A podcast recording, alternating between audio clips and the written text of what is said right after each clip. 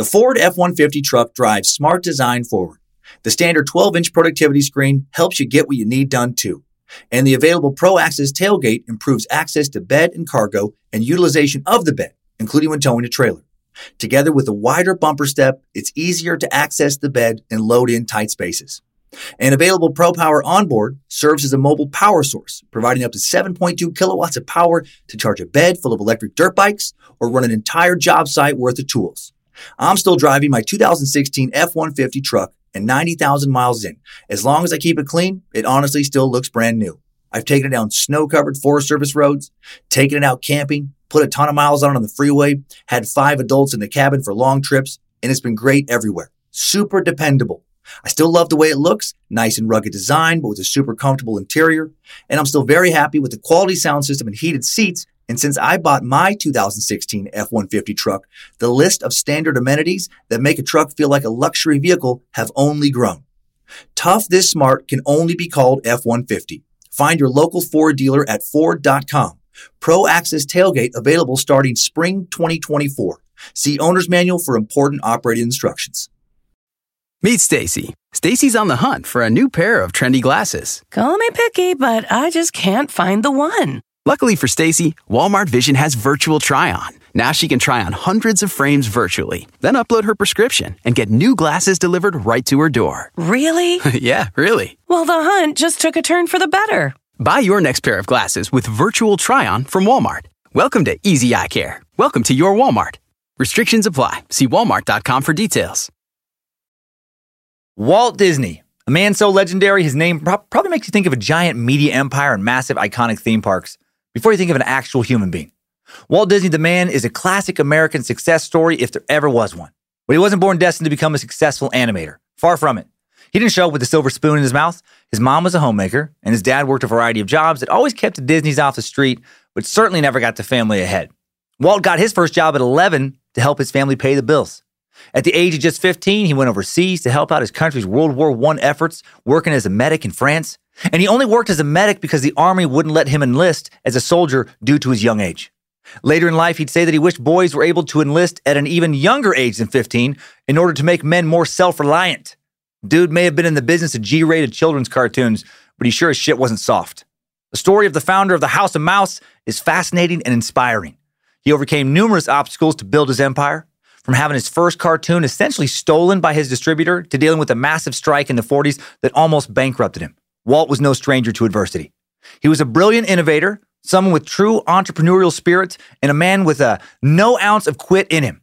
He literally worked himself into a nervous breakdown at one point, and then after a doctor mandated vacation, he got his cartoon and ass right back to work. There was so much he wanted to do. There were movies to make, theme parks to build, a utopian community to design. Dude set his sights high. Nothing was ever good enough. Was his utopian vision ever realized? Just how big has his empire become? How did Walt go from a small time Midwestern animator to one of the most famous media tycoons of all time? Is there a secret, hidden Illuminati, Illuminati meeting place inside Disneyland? We're going to find out all this and more today on Time Suck. This is Michael McDonald, and you're listening to Time Suck. You're listening to Time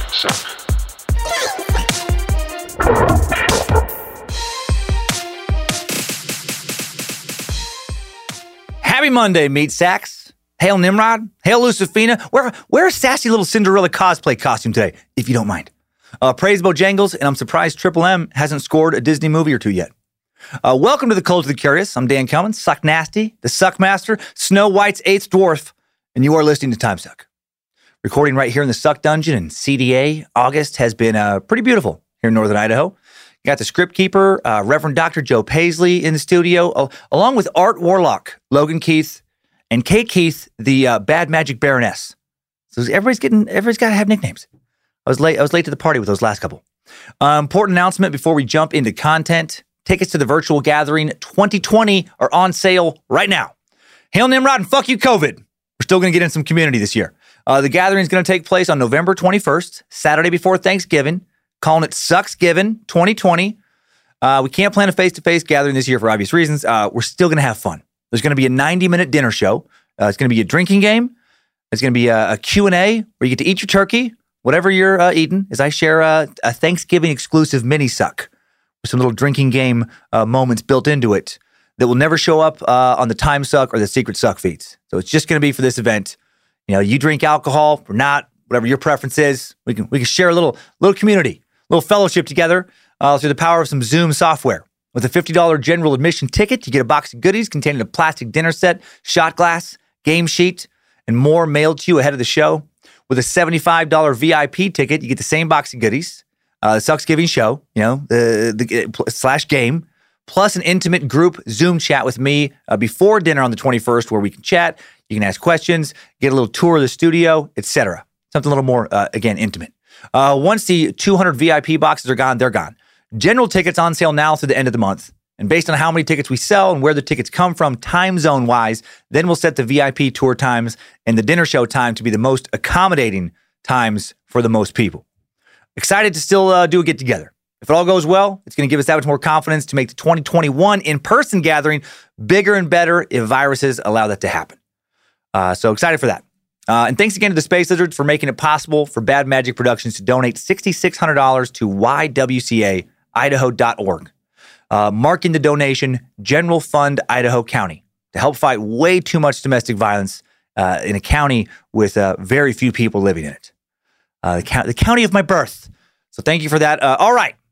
Now let's talk about the M I C K E Y M O U S E fellow mustache, rockin' cartoon making, smoking, drinking, empire building son of a bitch, uh, known as Walt Meredith Nathaniel Disney III. Yeah, yeah, yeah. Okay, Walt's middle names uh, weren't Meredith Nathaniel. Uh, he had one middle, uh, nickname. It was uh, Elias. And he wasn't the third Walt. He was one of the most influential people of the 20th century. And I'm excited to share what we've learned about him with you today. In this episode of Time Suck, we're going to learn all about the creator of the House of Mouse as he grew from a humble animator to one of the most famous innovators of all time. We'll learn about his personal life, including the many myths and conspiracies that surround him. Is his head really frozen? Is it, is it hidden somewhere in Disneyland? Uh, was he really an FBI informant, an anti commie Red Scare agent? Before we dive into today's timeline, the best way to move through Walt's life, uh, I just want to note that when it comes to certain moments in his childhood, there were a lot more discrepancies between sources than normal. So if our dates don't line up with the dates you may have found, that's why. Uh, we did our best to decipher between various accounts of who did what and when. Uh, that said, we do feel good about being real close to being exactly right regarding the timeline dates, if just not being 100% accurate on all of them. Uh, and one last thing just because this subject is Disney, don't think this episode is going to be G rated. Uh, this suck is very adult, just like all the others. You've been warned. Uh, now let's hop right into today's Time Suck timeline and kick Mickey right in his seemingly non existent dick. Strap on those boots, soldier. We're marching down a Time Suck timeline.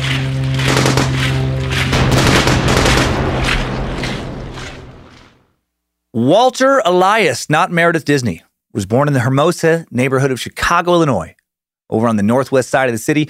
His birthplace home, 2156 North Tripp Avenue A, still stands.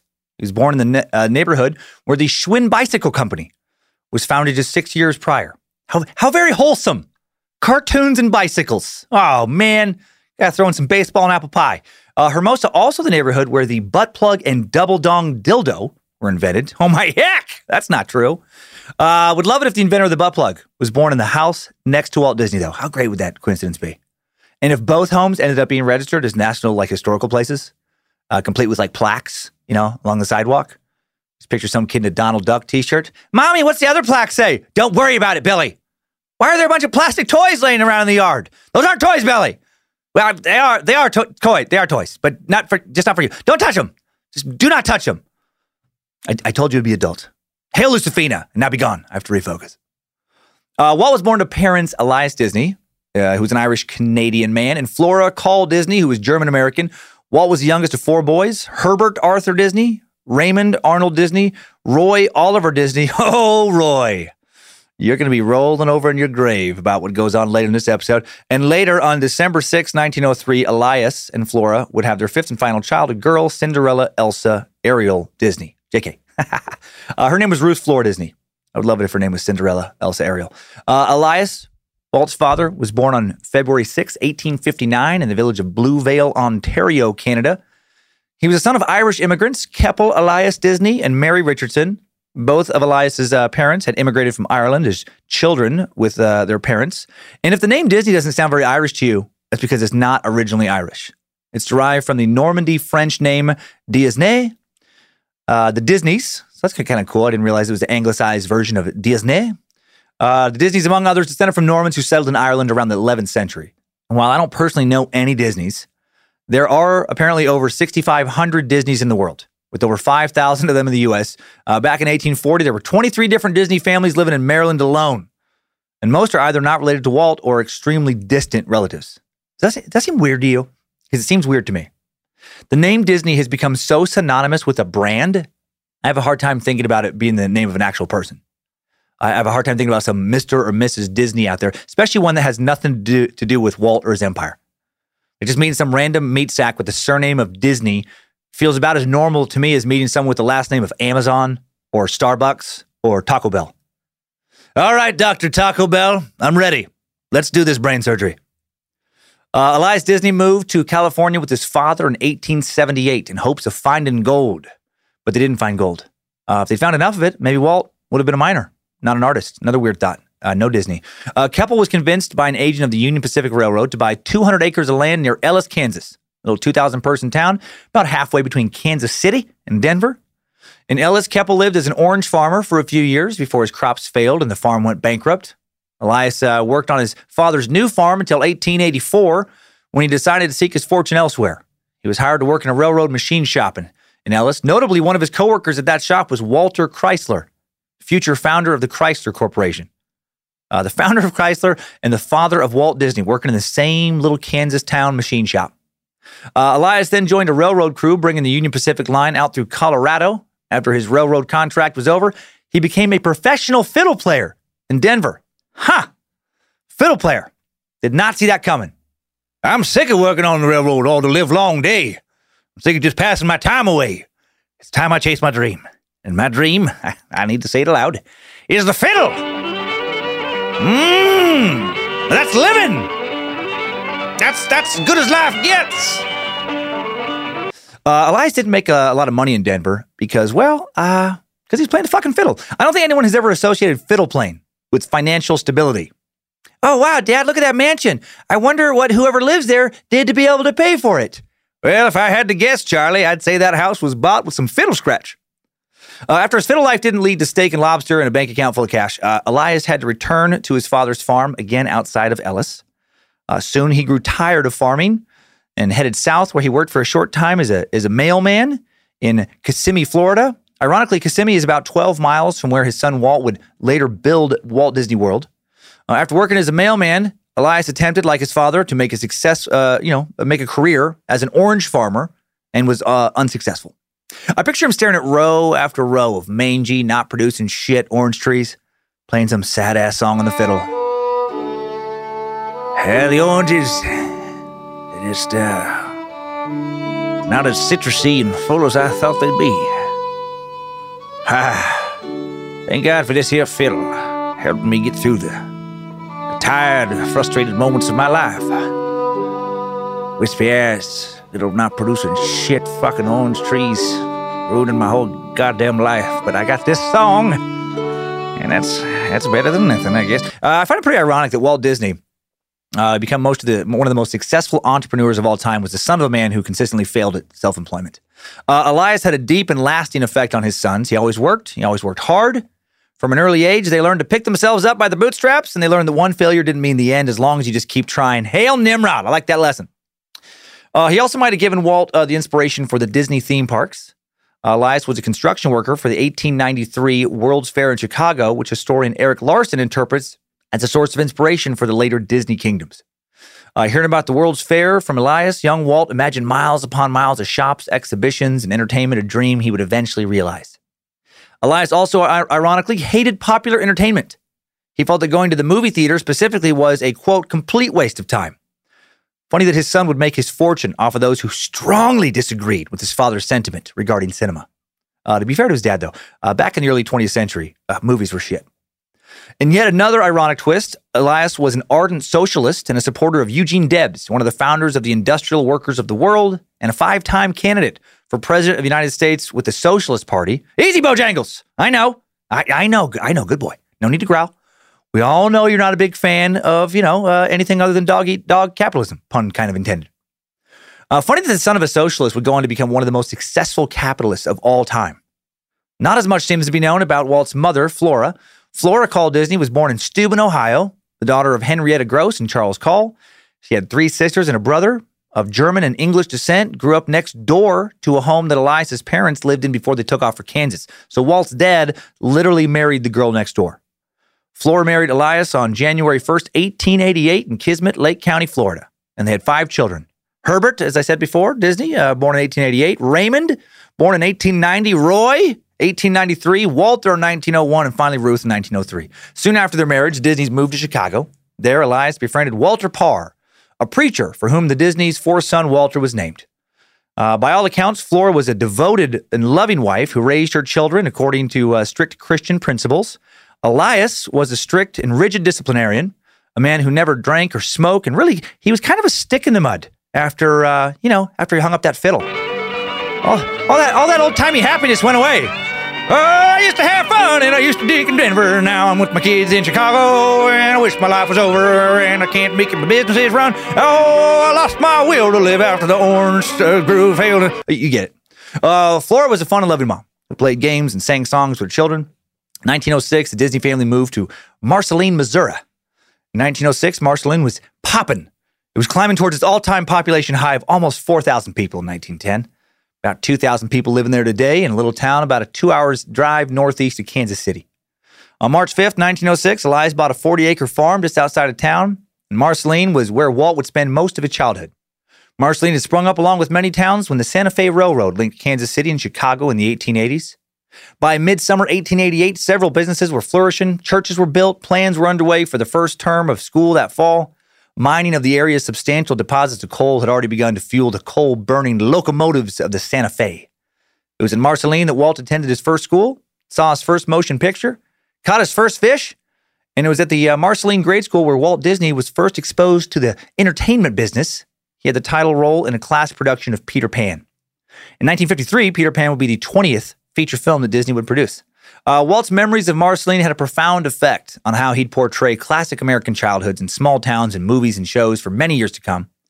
Main Street USA in Disneyland is actually based on Kansas Avenue, the main drag of Marceline, Missouri. Walt also devoted uh, or developed his lifelong love for trains growing up in Marceline. Part of the reason his theme parks would be successful early on was because tourists loved the trains that moved through and around them. Family life in Marceline was comfortable, if not extravagant, for the Disneys. Flora always made sure the children had good meals, sewed them warm clothes in the colder months, and taught them about the animals on the farm. Walt developed a love of animals in Marceline, especially their funny expressions, expressions that at times looked almost human, and he would remember those expressions when he began to draw his animal cartoon characters later. Years later, Walt, Walter uh, drew up plans to build a small theme park in Little Marceline.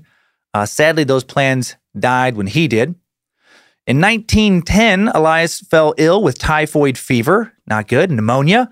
The farm failed, and the Disneys now moved into a rented house. So sad times for the Disney clan. Another, another business failure for for Elias. First, the orange trees just went to shit. Tried to rebuild my life in Chicago, and well, that didn't work out. Thought I could make a name for myself in Marceline, Missouri. But uh, typhoid got me. Soon, uh, pneumonia as well. Probably a few other ailments. I, my God, McGill's pop hit hard at one point and blew my butthole off. Just trying to make a name for myself and provide for my family. 1911, moving once again, the Disney family relocated to Kansas City, Missouri. Uh, they lived in a. Oh wait, did I just say that? Um, oh no, no, I didn't say that. That sounded exactly like we were just talking. I got carried away my little fiddle, fiddle uh, daydream. Uh, no, they did move once again in 1911, and they and they relocated to Kansas City, Missouri. I, I was I was thinking they're already living there. Not yet. Easy comings. They're still in Marceline. Now they go to Kansas City, and they rent a house at 2706 East 31st Street.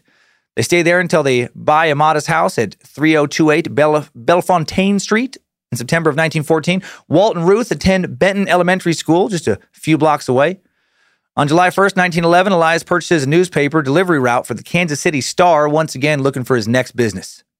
Walter and Roy helped their dad deliver papers. Uh, they delivered the morning paper, the Kansas City Times, to about 700 customers, and they delivered the evening paper, the Kansas City Star, to more than 600 customers. How crazy is that? That at one time there were morning and evening papers in some cities. I, if I did know that before, I forgot about it. I guess in the days long before the internet and TV and before even radios were used for the news, there was just, uh, I don't know, a little more demand for, for written, hold it in your hand, today's headlines kind of content. Elias also delivered butter and eggs from a farm in Marceline to his newspaper customers. Dude was a hustler. Got to respect that. Uh, Elias uh, expected his boys to work and help as well. And the Disney boys, you know, developed a strong work ethic from their father at a young age. Uh, they developed such a strong work ethic, they even sought out, you know, their own jobs. Had to get to work between 1911 and 1916. From the ages of 10 to 15, Walt actually worked selling candy and newspapers on the train that traveled back and forth between Kansas City and Chicago. During this time that he started to draw. Quick cartoons, pictures of things he saw on the train rides when he had a free moment.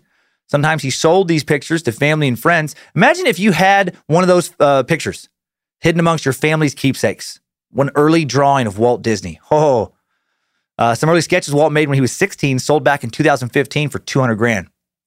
Uh, during World War I, Walt drew patriotic cartoons for his high school newspaper. Those drawings displayed his passionate support for the troops, included helpful suggestions like buying uh, saving stamps or eating less, um, uh, so more food could be sent overseas for the troops. Uh, caricature of the Kaiser usually took the brunt of Walt's youthful fervor, as did many people who didn't join the army. Walt felt they were slackers. He was a huge supporter of the military, and he'd be extremely patriotic for the entirety of his life.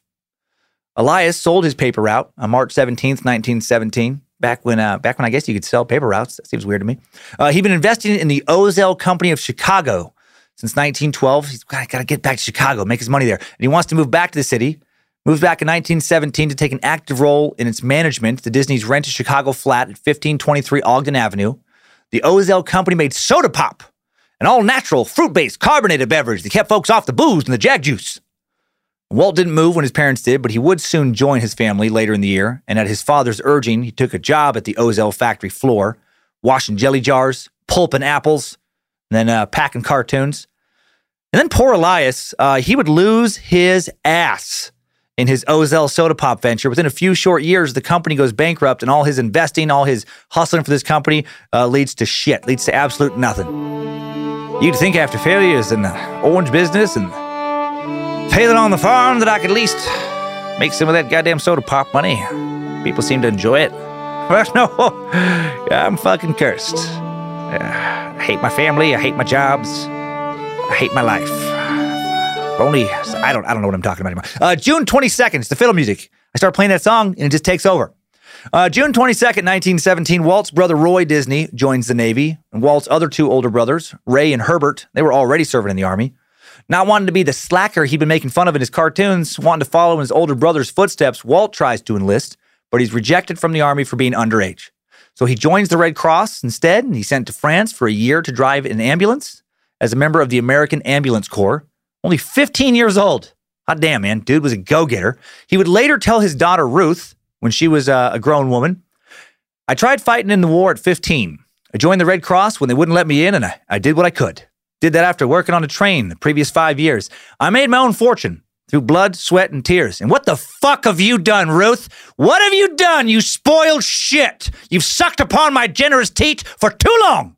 You've trust funded your way into shame and dishonor. You fucked the sons of half my upper management. If you could, I'd bet you'd fuck Peter Pan and Prince Eric and even Goofy. Get out of my house! You're not my daughter! Sorry, that never happened. That'd be dramatic as shit, though. Uh, Walt, to my knowledge, never said any of that to his daughter. Uh, what he did say to his daughter regarding his experiences in France for World War I many years later was the things I did during those 11 months I was overseas added up to a lifetime of experience. It was such a valuable experience that I feel that if we uh, had to send our boys into the army, or if we have to send our boys into the army, we should send them even younger than we do. I know being on my own at an early age made me more self reliant. Even, even younger? Uh, I wish you would have been more specific with the age. We should be sending 10 year olds over to the front lines to fight the goddamn Nazis. Kids today are too soft, complaining about how hard fractions are, about not getting enough mac and cheese every night for dinner, killing Nazis in the trenches of Western Europe. That's hard. Then he just slams his full glass of bourbon neat down on the table after pounding it in one gulp. That's the Walt I want to daydream about. Uh, during his time in World War I, Walt was assigned to a chateau in Saint Saucier. It was so dank and chilly, he wrapped himself in newspapers before going to sleep to stay warm. Later, he was transferred to the evacuation hospital number five near Paris. after which he was transferred directly into Paris and assigned to the motor pool. Uh, he spent his spare time drawing posters, cartoons for soldiers, and painting cartoons on jackets. Man, if you had one of those jackets hiding on a hanger somewhere, you don't have a lot of money right now. I bet I bet you at least ten bucks for it. Look look. I'm not an antiques roadshow expert. I'm gonna say I'm, I'll, I'll, I'll bet my life you would get upwards of ten dollars for one of those jackets. Uh, in October of 1919, Walt returned to the U.S. at the age of 18, moved back to Kansas City on a recommendation from his brother Roy. He landed a job at the Pesmen Rubin Commercial Art Studio for 50 bucks a month. Located at 14th and Oak, it's sadly now long gone. It was a stone's throw from where the T-Mobile Center now sits. If you're a Kansas City sucker a place where Rage Against the Machine and Run the Jewels were supposed to perform last month before COVID took a giant infected shit on live music. Uh, anyway, young Walt had an apprenticeship drawing commercial illustrations for advertising, theater programs, and catalogs, working right next to where many of you Kansas City listeners probably walked around buzzed after a good show. Looking, looking at you, Johnny Dare. Uh, at the art studio, Walt met cartoonist Ube Iwerks. or No, excuse me, Ube. Ube Iwerks. Um, Uh, no, no, it's Ubbe Ert. That's right, his full name. This guy's name kills me. Ubbe Ert Iwerks, better known, there we go, as Ub Iwerks, because his full name is even shittier than what he settled on being called. Uh, being called. Uh, no offense, Oob. this guy, one of the most famous animators, really of all time, that's not commonly known. And just what a weird name to me, Oob. Uh, the two became lasting friends. I- Iwerks was born in Kansas City, Missouri, and then probably ruthlessly teased his entire childhood for having a terrible, silly name that caused him to withdraw, you know, use all the time a normal kid would spend playing with actual friends to, to get really, really good at, at drawing. I'm guessing. Considered by many to be Walt's oldest friend, Ub Iwerks, uh, would spend most of his career working for Disney and would be responsible for the distinctive style of the earliest Disney animated cartoons, including a certain famous mouse. Did you, do you know which mouse I'm, I'm alluding to right now? Can you guess? Did, did you guess Mickey Mouse? You, you did? Holy shit! You're like a psychic or something. That was super impressive. Your mama didn't raise no fool. Uh, after Christmas of 1919, the Roseman Rubin Commercial Art Studios revenue declines, and both Walt and Ub are laid off. They start their own business, the short lived Iwerks Disney commercial artists. But without many clients and only one decent name between the two of them, it doesn't take off. And the two decide that Walt should work as an apprentice at the Kansas City Film Ad Company, where he makes commercials based on cutout animation. And this is where Walt gets his first exposure to animation. Uh, his first love would always be comics, actually and, and super cool. Before this week suck, I always thought that Walt developed his initial cartoon shops in the Los Angeles area. Nope, Kansas City was the first incubator of his later animated empire. Around this time, Walt begins experiment with the camera, doing hand-drawn cel animation, and that's C-E-L, not two L's. Uh, hand-drawn cel animation, which is the kind of a kind of animation that allows parts of the cartoon set to be repeated on each slide or cel, so you only have to redraw the part of the picture that's moving, which saves time. Walt decided that cel animation was much more profitable than cutout animation, where each frame has to have its elements cut out instead of drawn. Way more time consuming, you know, rearranged for each, you know, uh, camera slide um, for each frame. But he couldn't persuade his bosses at the Kansas City ad company to try cel animation, so he quit. He wasn't going to work with dinosaurs. From an early age, he knew you got to innovate, got to push, push, push, evolve or die. Uh, Walt opened a new business with coworker, a coworker from the Film Ad Co., Fred Harman. Walt was then contracted by Milton Feld, who owned the local Newman Theater, to animate 12 cartoons called Newman's Laugh-O-Grams. And Walt decided to make the first six modernized versions of fairy tales, and he studied Aesop's fables as a model. And in May of 1921, these laughograms were a huge success, and they are super cool. If you're an animation fan, do a YouTube search of Newman's Laugh-O-Grams. Uh, both amazing how far animation has come since then, and also, in my opinion, just how good these illustrations and this animation was way back in 1921. Uh, Walt established Laugh-O-Gram Studios off of the success of these cartoons and was able to hire more artists, including, including his friend Iwerks. But the studio was not profitable for long and sadly went into bankruptcy just two years later in 1923. But like his father before him, Walt wouldn't let a couple failed businesses stand in his way. Following in his dad's footsteps, uh, he moves to Denver and he starts making some of that fiddle scratch. Oh, cartoons. I got this fiddle. What can go wrong? No, he didn't do that. He didn't follow his footsteps uh, that closely. Like his dad, he just didn't give up. Uh, in July of 1923, at the age of 21, Walt decides to move to Hollywood. Showbiz! Mickey Mouse wants his fat bottom spanked. Minnie's ready for a healthy dose of some chunky peanut butter. That's how they do it in Hollywood. Uh, don't worry about that, new listener. Uh, an old listener, sorry about chunky. I know that was a bit much. But you know, Albert Fish, what do you, what do you do? You can't control him. Uh, Walt's older brother, Roy, had already moved to Hollywood, where he was recovering from tuber- tuberculosis. Walt moved out to be both closer to his brother and also because he hoped to become a live action film director. It was around this time that Walt was contacted by Margaret J. Winkler, first woman to ever produce animated films. Uh, Margaret had recently lost the rights to several of her films and needed new stories. Damn showbiz swindlers had bamboozled her, as many of them continue to do to people today. She'd seen the 12 minute Alice Wonder, Alice's Wonderland film, which was never shown theatrically. It was a mix of live action and cartoon in the style of Mary Poppins that Walt had made for Laugh-O-Grams, and she wanted Walt to make six more Alice cartoons for her. On October 16, 1923, Roy and Walt signed a contract with Margaret, Margaret Winkler and called themselves the Disney Brothers Studio. Humble beginnings. I love this. They started working out of their uncle Robert Disney's garage at 4406 Kingswell Avenue in Los Feliz. A few weeks later, they rent a room at the back of a real estate office at 4651 Kingswell Avenue, a block in from that Starbucks at Prospect in Vermont, Los Feliz, LA listeners. Uh, Roy operated a secondhand camera. The brothers hired two people to paint the cels, and Walt, of course, did the animation. In February 1924, the studio moves next door to the real estate office into a space of their own, 4649 Kingswell Avenue. Walt hires the first animator, not also named Walt Disney, uh, Rollin Hamilton. Written in the window of their nondescript low rent space is Disney Brothers Studio. Awesome. Walt and Roy didn't come from money. They didn't get big investors to seed them. They grew as they could afford to. They moved up off of sweat equity. Uh, in July, Walt persuades, please get yourself a nickname that doesn't rhyme with boob, ooh, or Iwerks to uh, move to Hollywood from Kansas City to work for the Disney Brothers. And for the next four years, Walt works on these Alice pictures with, with Boob, Iwerks, and continues expanding his business. These early films, which you can now also find on YouTube, were theatrically released back in the silent film era when a movie theater ticket purchased a, a whole lineup of early entertainment featuring a, a, feature film. They would typically run a little over an hour. Uh, several supporting works from categories such as a second feature, like a B feature, that would typically run uh, also a few minutes over an hour, maybe a short 10, 15 minute comedy, or a five, 10 minute cartoon in front of those, sometimes a travelogue, often a newsreel. And Disney cranked out these little cartoons for these, for these films, these little feature film opening acts, entertainment appetizers. Then in early 1925, Walt started doing a little less drawn and a lot more deep dicking. You heard me? It's kind of true. He still did a lot of drawing, but he also did start doing some deep dicking. He hired an artist named Lillian Bounds, and the two quickly fell in love. And they got married on July 13th, 1925. And Walt would later quip, I couldn't afford to pay her, so I married her. Little Idaho connection with Lillian. Lillian was born in Spalding, Idaho, February 15th, 1899. Grew up in Lapwai, Idaho, on the Nez Perce Indian Reservation, town I drive straight through every time I visit my family down in the Riggins and Whitebird area. Uh, Lapwai's small, population of around 1,100, and it's it's not in great shape.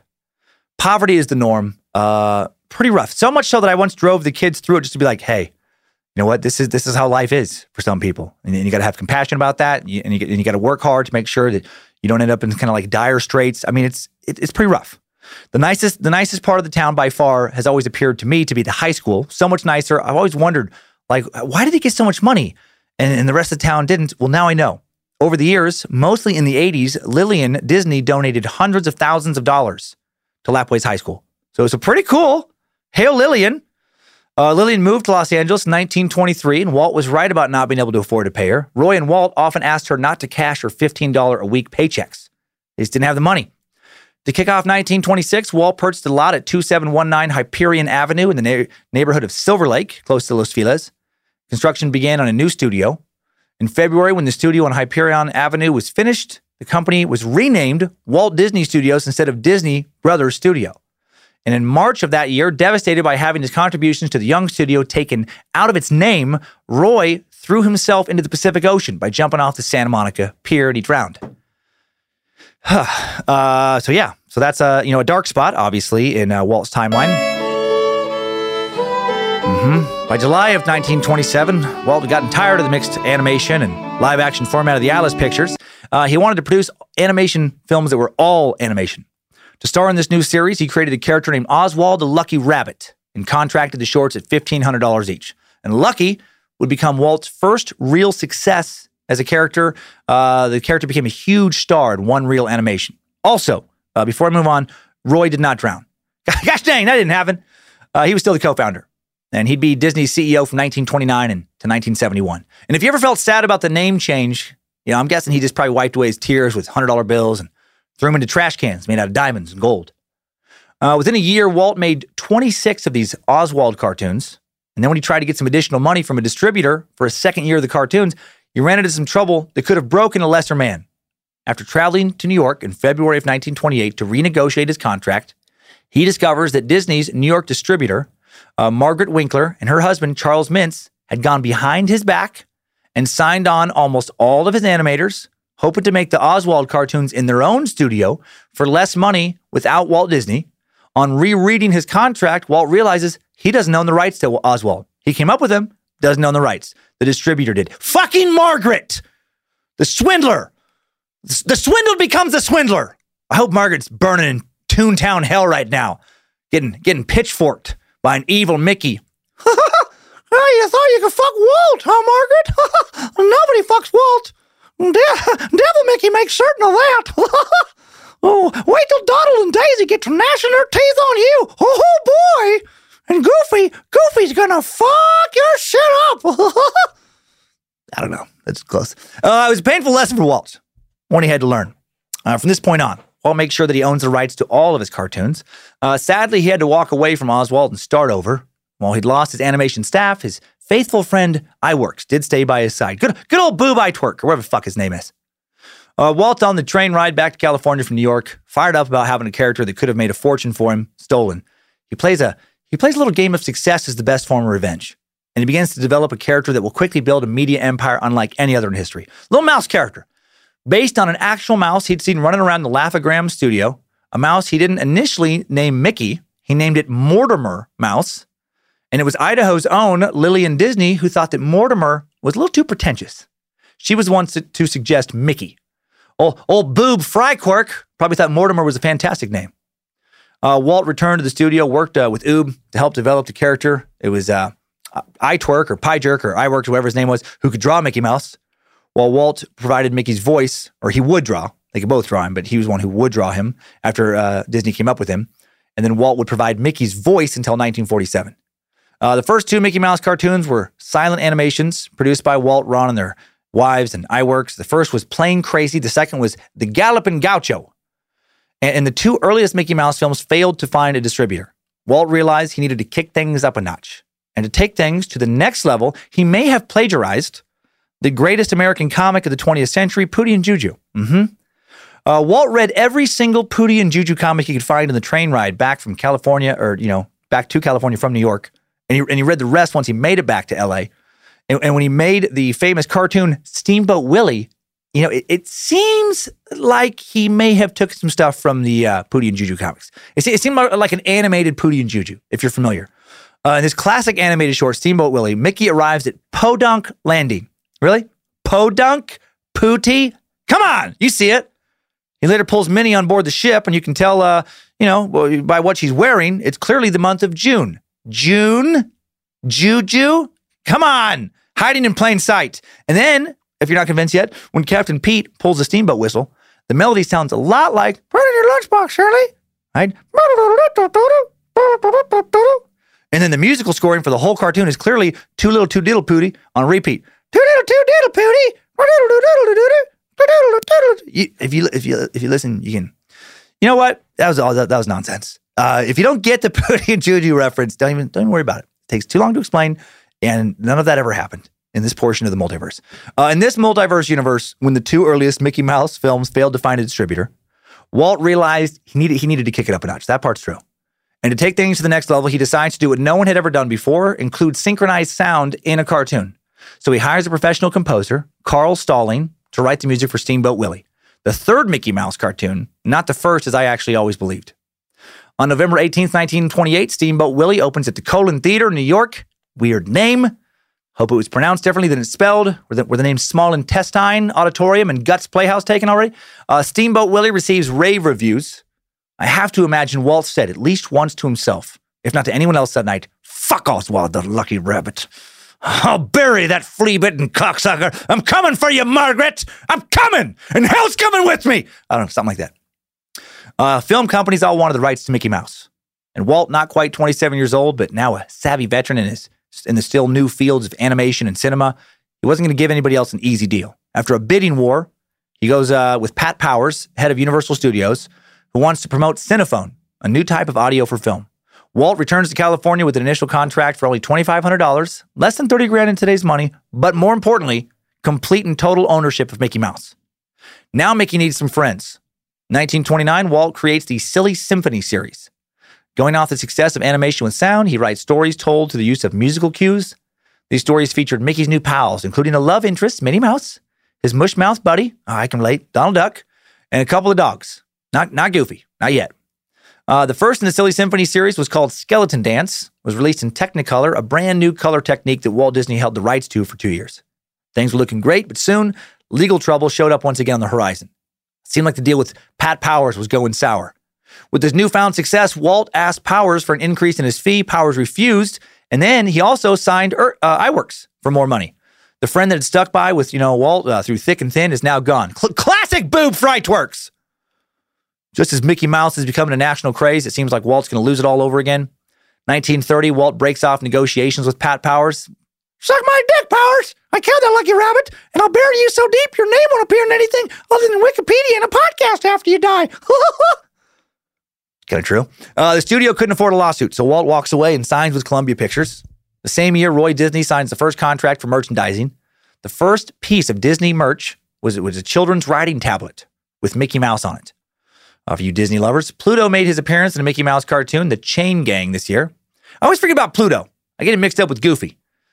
Uh, just so you're not mixed up, they're both dogs, but Goofy is a talking humanized dog, and Pluto is like a dog dog. Pluto's dog. And that, that's one way to tell them apart.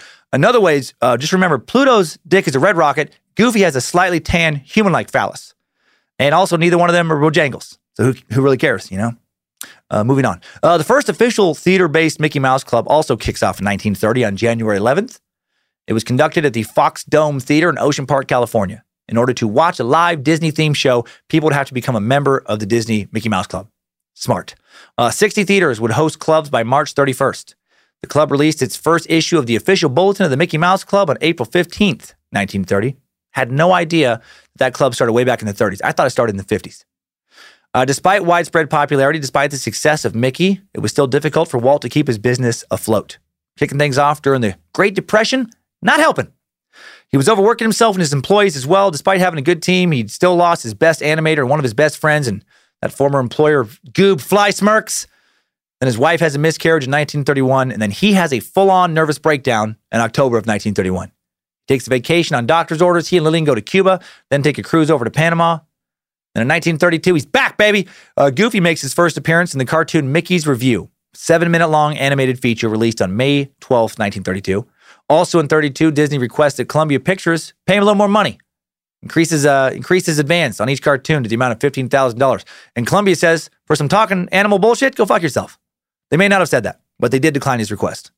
So Walt, never afraid to burn one bridge when there's another bridge leading to a, a better offer, he takes his business to United Artists, who agrees to the $15,000 proposal.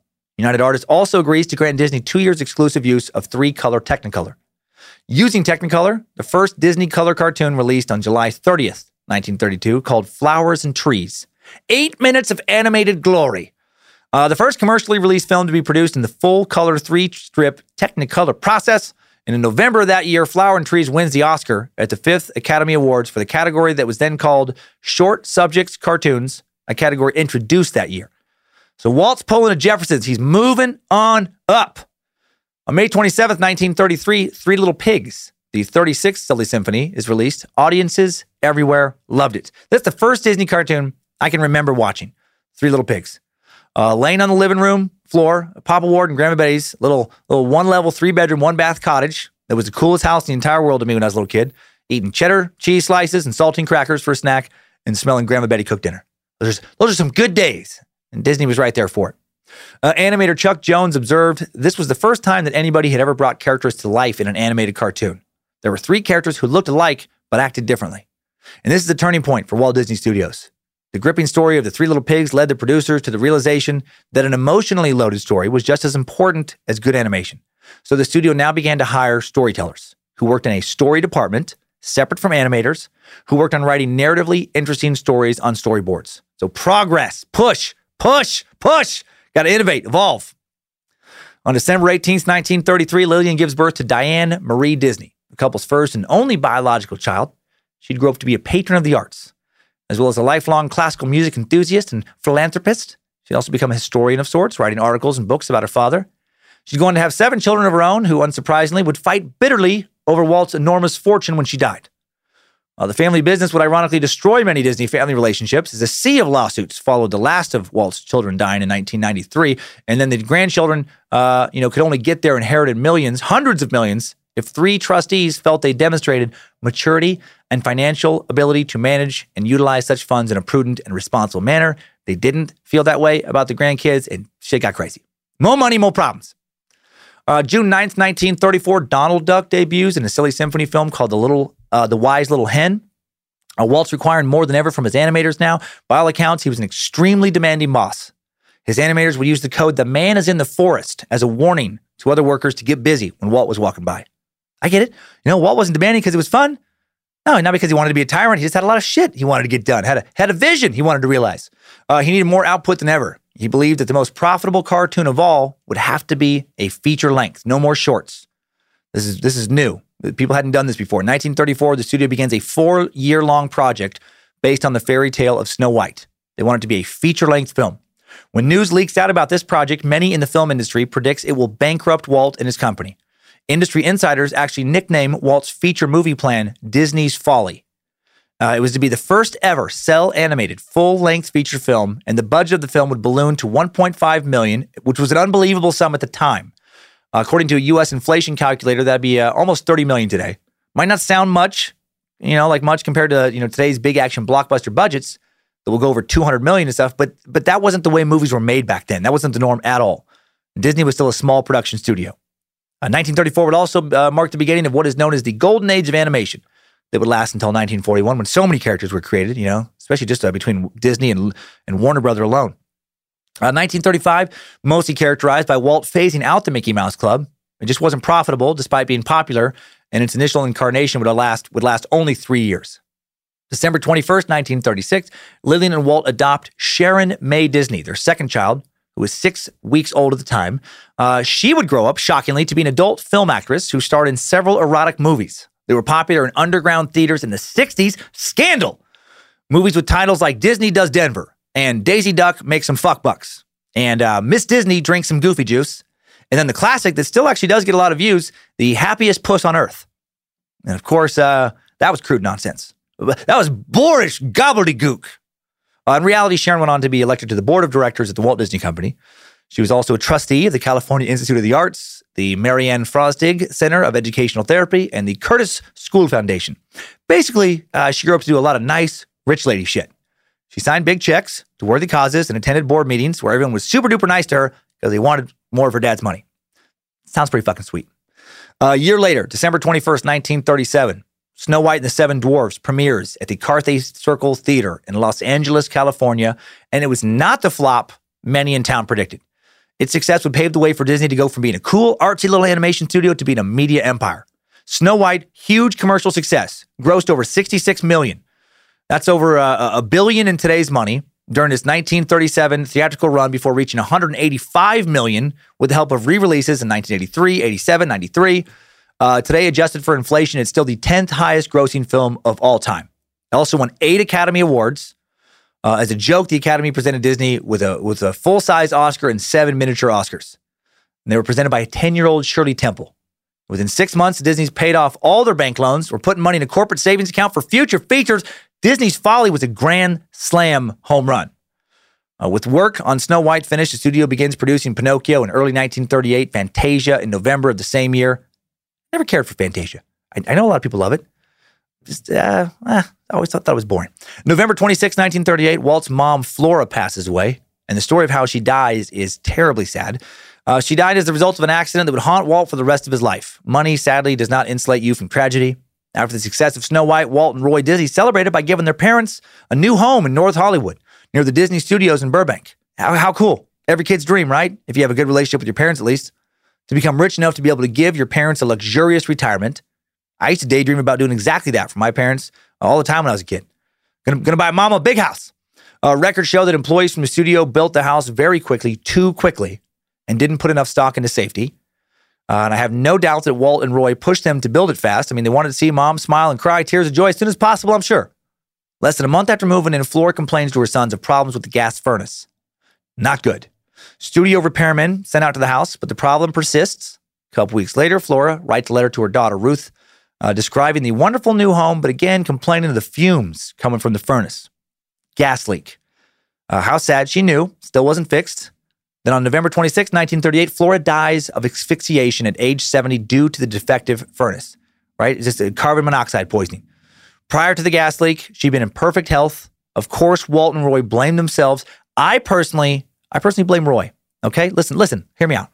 Walt's making, you know, sure that the movies are awesome, right? He's coming up with a lot of drawings. He's fucking busy. And what's Roy doing? I mean, can't you at least make sure you don't kill your fucking mom, Roy? Huh? Is that too much to ask, Roy? Sorry, that's where that came from. Uh, Lillian is entombed next to her husband in Glendale's Forest Lawn Memorial Park Cemetery. Uh, Roy and Walt were obviously crushed. And this accident may have made its way into many of Disney's most famous movies. Have you ever noticed that the mothers of Disney heroes and heroines are usually dead? Few, if any, have uh, only single parent mothers. Stepmothers are usually evil, bad replacement for a loving mother gone too soon. Uh, many have speculated this all comes from Walt's loss of his mom especially because two of the most remembered and notable examples of this phenomenon occurred directly after she died. The long imprisonment of Mrs. Dumbo, or Mrs. Jumbo, excuse me, in Dumbo, uh, which came out three years later, 1941, but, you know, been worked on, you know, work began on it shortly after his mom's death, and the dramatic death of Bambi's mother in Bambi, which came out in 1942. And there's many other examples from Pinocchio to Peter Pan, uh, who uses Wendy as a disturbing kind of girlfriend, kind of mom surrogate. Ariel has six sisters and a dad, no mom. Uh, Jasmine from Aladdin, no mom. Belle from Beauty and the Beast, no mom. In the Jungle Book, Mowgli's mom is killed. In Tarzan, both of Tarzan's parents are killed. Jane's mom is nowhere to be found. Even Goofy from the Goofy movie is a single dad to his son Max. And the list goes on and on. If Walt's mom was gone, then none of his cartoons would get to have moms either. Walt would make his cartoons suffer. They would pay for what his stupid, careless, mom killing brother Roy did. Hey, to be clear, Roy Disney didn't have anything to do with his mom's death. I want to make that very clear. It's just I just being silly. I, am crazy. Listen, Disney's a sue happy company with p- powerful lawyers. I can't afford to fight. So just nonsense. Don't even forget about it. Uh, I mentioned Bambi a moment ago. In late 1938, the studio started the production on Bambi, which wouldn't be released for several years because of something Walt did not anticipate animators uh, needing practice drawing animals that he was maybe familiar with, but they weren't. A pair of fawns had to be shipped in from uh, the area of present day Baxter State Park in Maine to the studio so that the artist could watch the fawns and replicate how they moved. And how cool is that attention to detail? Got to get those fawn movements perfect. The new Burbank campus for Walt Disney Animation Studios opens in December of 1939. Walt uses his Snow White money to buy 51 acres in Burbank, 500 South Buena Vista Street. Still there, still in use. Uh, the new soon to be empire has a proper headquarters. On February 7th, 1940, Pinocchio opens at the Center Theater in New York City. Six months later, November 30th, or November, November 13th, 1940, Fantasia opens at New York's Broadway Theater. Neither movie performs well at the box office. I told you Fantasia wasn't any good. Uh, they don't do well partly because revenue from Europe drops following the start of World War II in 1939. The studio made a loss on both pictures and was deeply in debt by the end of February 1941. So much drama. How stressed was Walt, right? He was he was right there. He just he just gotten out of debt. He's killing it. Now he's fucking back in debt, right? There's the war going on. There's a chance he could lose it all. April of 1940, due to losses from Pinocchio and Fantasia, along with the cost of building the new studio in Burbank, Walt decides to offer public stock in Disney. Walt and Roy never wanted to do that. They valued control over their company a lot. But again, money's not looking good. And 600,000 shares of common stock sell at $5 a piece. Now they could afford to employ their 1,000 workers. That is some serious overhead. And, and how many people have become millionaires specifically from Disney stock? And how many people would have never made little fortunes had they not offered those stocks up? I love thinking about the butterfly effects of all the decisions uh, had they not been made. You know, where it just went to the right. What if it would have went left? What would have happened then? 1940, the studio needs a needs a hit bad. They began production on Dumbo. Walt originally planned it as a 30 minute film, but then expanded it into a feature film of 64 minutes. Upon its release on November 23rd, 1941, it nets a $850,000 profit. Um, a little under 16 million today. Not a huge score, but a score all the same. As we learned in last week's Suck on November 10th, 1940, 38 year old Walt agrees to become an informant from the, for the FBI. Uh, Walt has a close relationship with the controversial FBI director, J. Edgar Hoover. Walt hated commies as much as Hoover did. Remember how his dad was a socialist? Probably formed his hatred back then, just uh, in opposition to his father's opinions. Disney allegedly gave Hoover access to some Disney scripts and allowed him to make changes, although there's no evidence he actually did that and that he interfered with any of the classic animated features.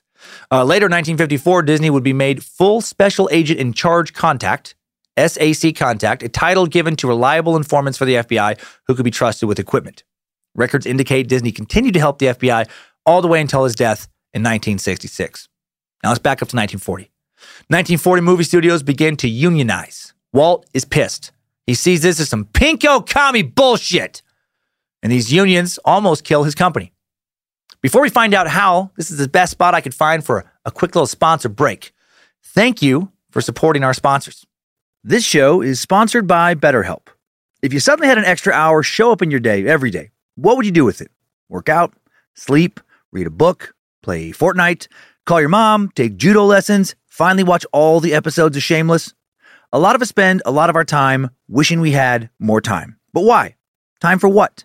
If time was unlimited, how would you use it? The bad news is that you're not going to get that 25th hour. But what you can probably do is reprioritize where you spend some of your time.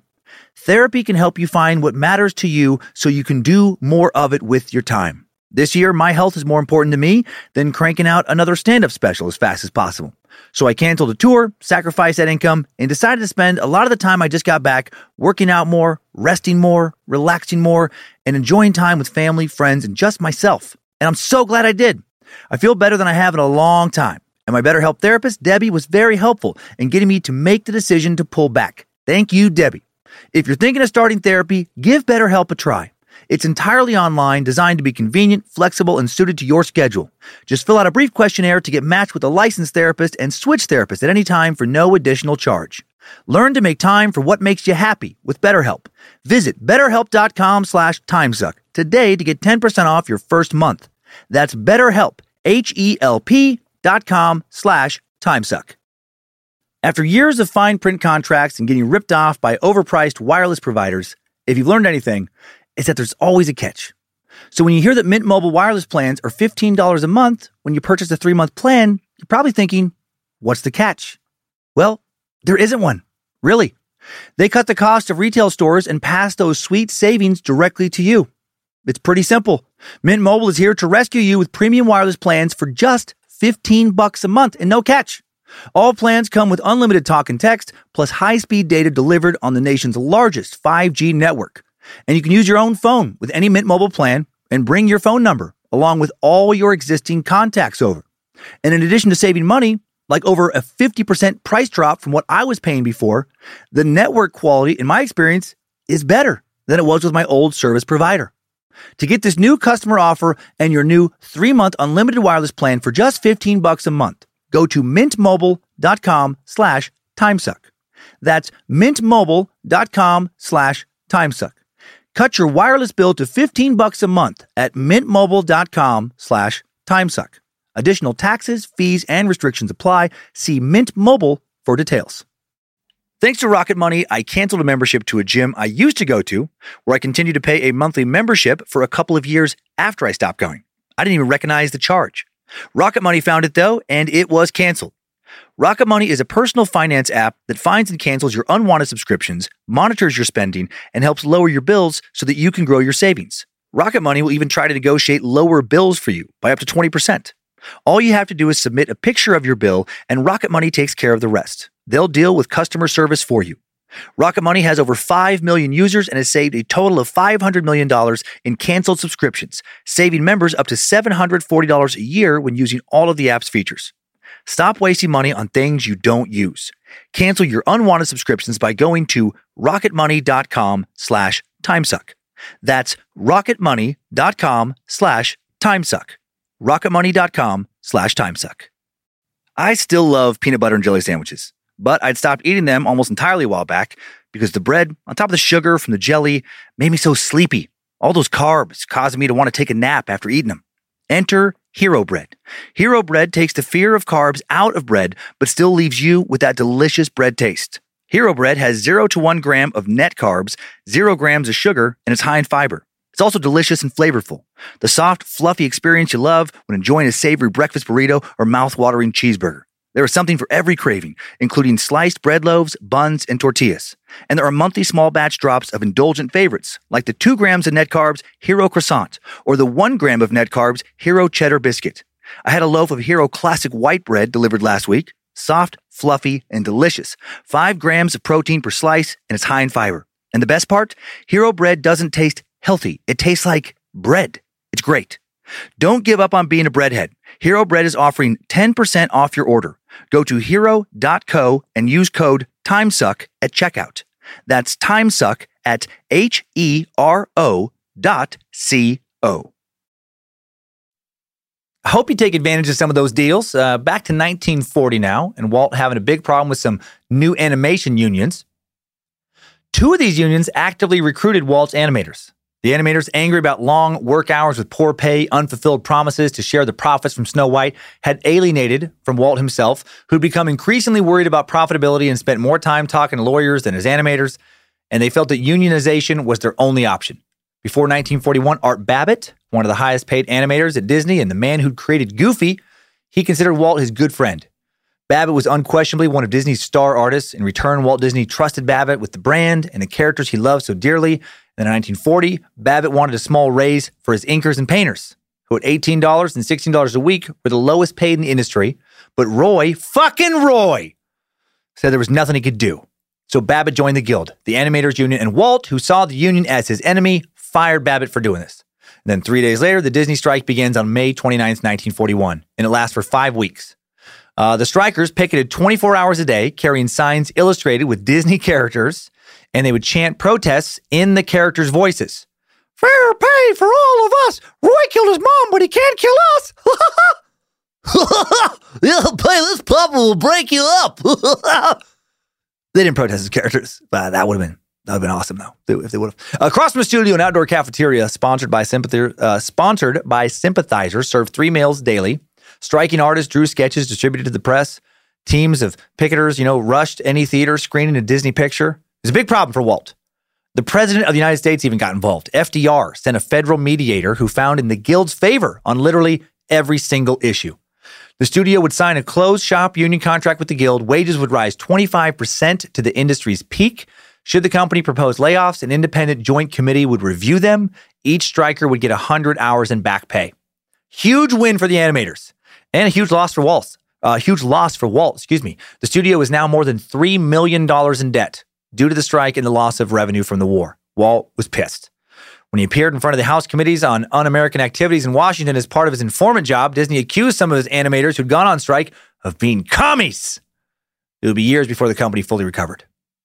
Uh, September 13th, 1931, Elias Disney dies while Walt is on tour of South America. He chooses not to return for his father's funeral. He did pay for his dad to be entombed inside a casket made out of solid gold, and he buried him with a fiddle made out of diamonds. Lived a hard life, but a good life. May not have made it as an orange farmer, may not have made it as a soda pop tycoon, may not have made it as a Kansas farmer or as a as a, as a paper route deliverer. He, did, he didn't. He had a tough time, but he but he played a mean fiddle, and really, that's the end of the day. That's that's what we'll choose to remember him by. Uh, I bet you thought you heard the last of that fiddle, didn't you? Uh, with the war effort ramping up in 1941, there was high demand for war films and propaganda, and Walt formed the Walt Disney Training Films unit within the company to produce instruction films for the military, uh, such as Four Methods of Flush Riveting. Oh, what a great flick! And aircraft production methods. so so entertaining. Uh, the draft took over a third of Walt's artists, actually, and for a time, the Army even moved some troops into the Disney studios. On August 9th, 1942, Bambi has its world premiere in London and has disappointing numbers at the box office in both London and the US uh, and other foreign cities, probably because of the uh, war thing happening. By 1946, the company's debt has risen to 4.3 million. Roy now urges Walt to cut expenses and staff. Walt refuses. After the union strike, Walt became a real my way the highway guy. On November 12, 1946, Song of the South is released. Going back to Disney's origins, the film is 30% cartoon and 70% live action. and it premieres in Atlanta to mostly good reviews. There is controversy with this uh, movie. It initially grosses 3.3 million at the box office, netting the studio a profit of 226,000, uh, almost 3 million in 2017 dollars. So the company is still in debt but surviving.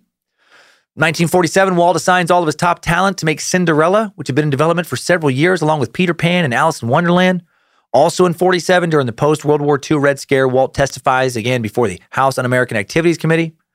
Uh, he's asked if he ever made propaganda films. This is how he answered Well, during the war, we did. We made quite a few, working with different government agencies. We did one for the Treasury on taxes, and I did four anti Hitler films. And I did one on my own for air power. During the war, we thought it was a different thing. It was the first time we ever allowed anything like that to go into the films. We watch so that nothing gets into the films that would be harmful in any way to any group or any country. We have large audiences of children in different groups, and we try to keep them as free from anything that would offend anybody as possible. We work hard to see that nothing of that sort creeps in.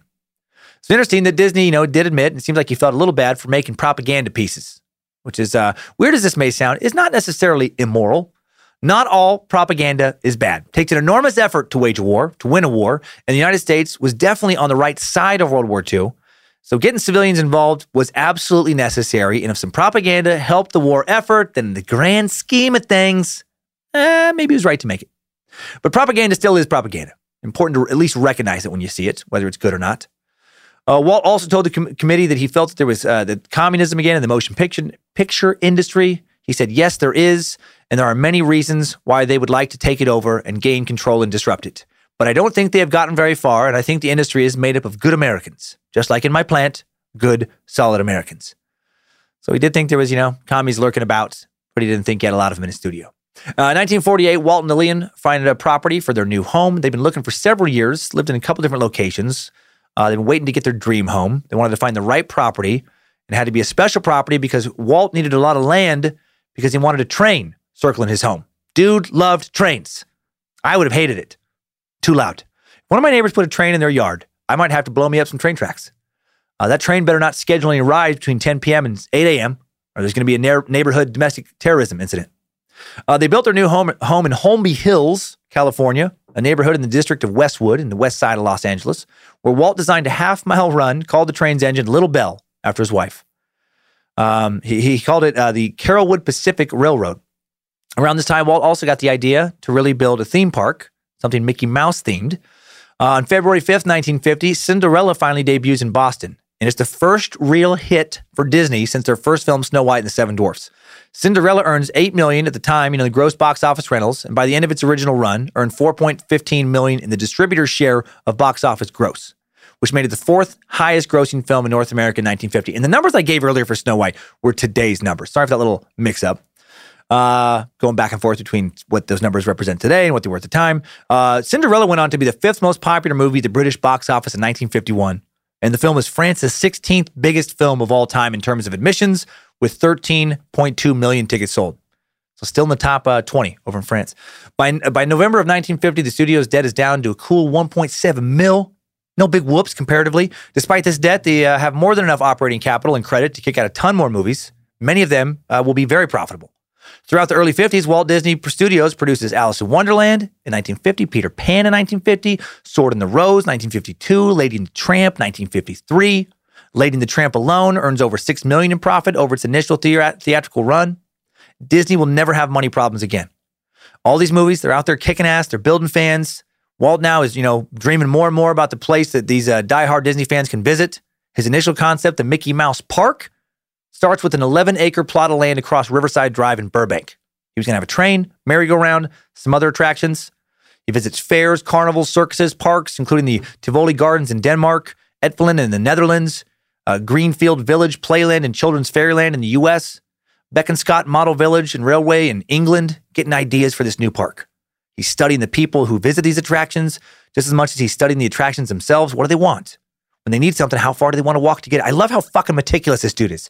He doesn't just like, yeah, let's just build a theme park. No, he visits theme parks all over the world, goes on all the rides. He sits, he watches the people. What are they buying? What are they doing after they buy something? How long are the lines? How are the lines set up?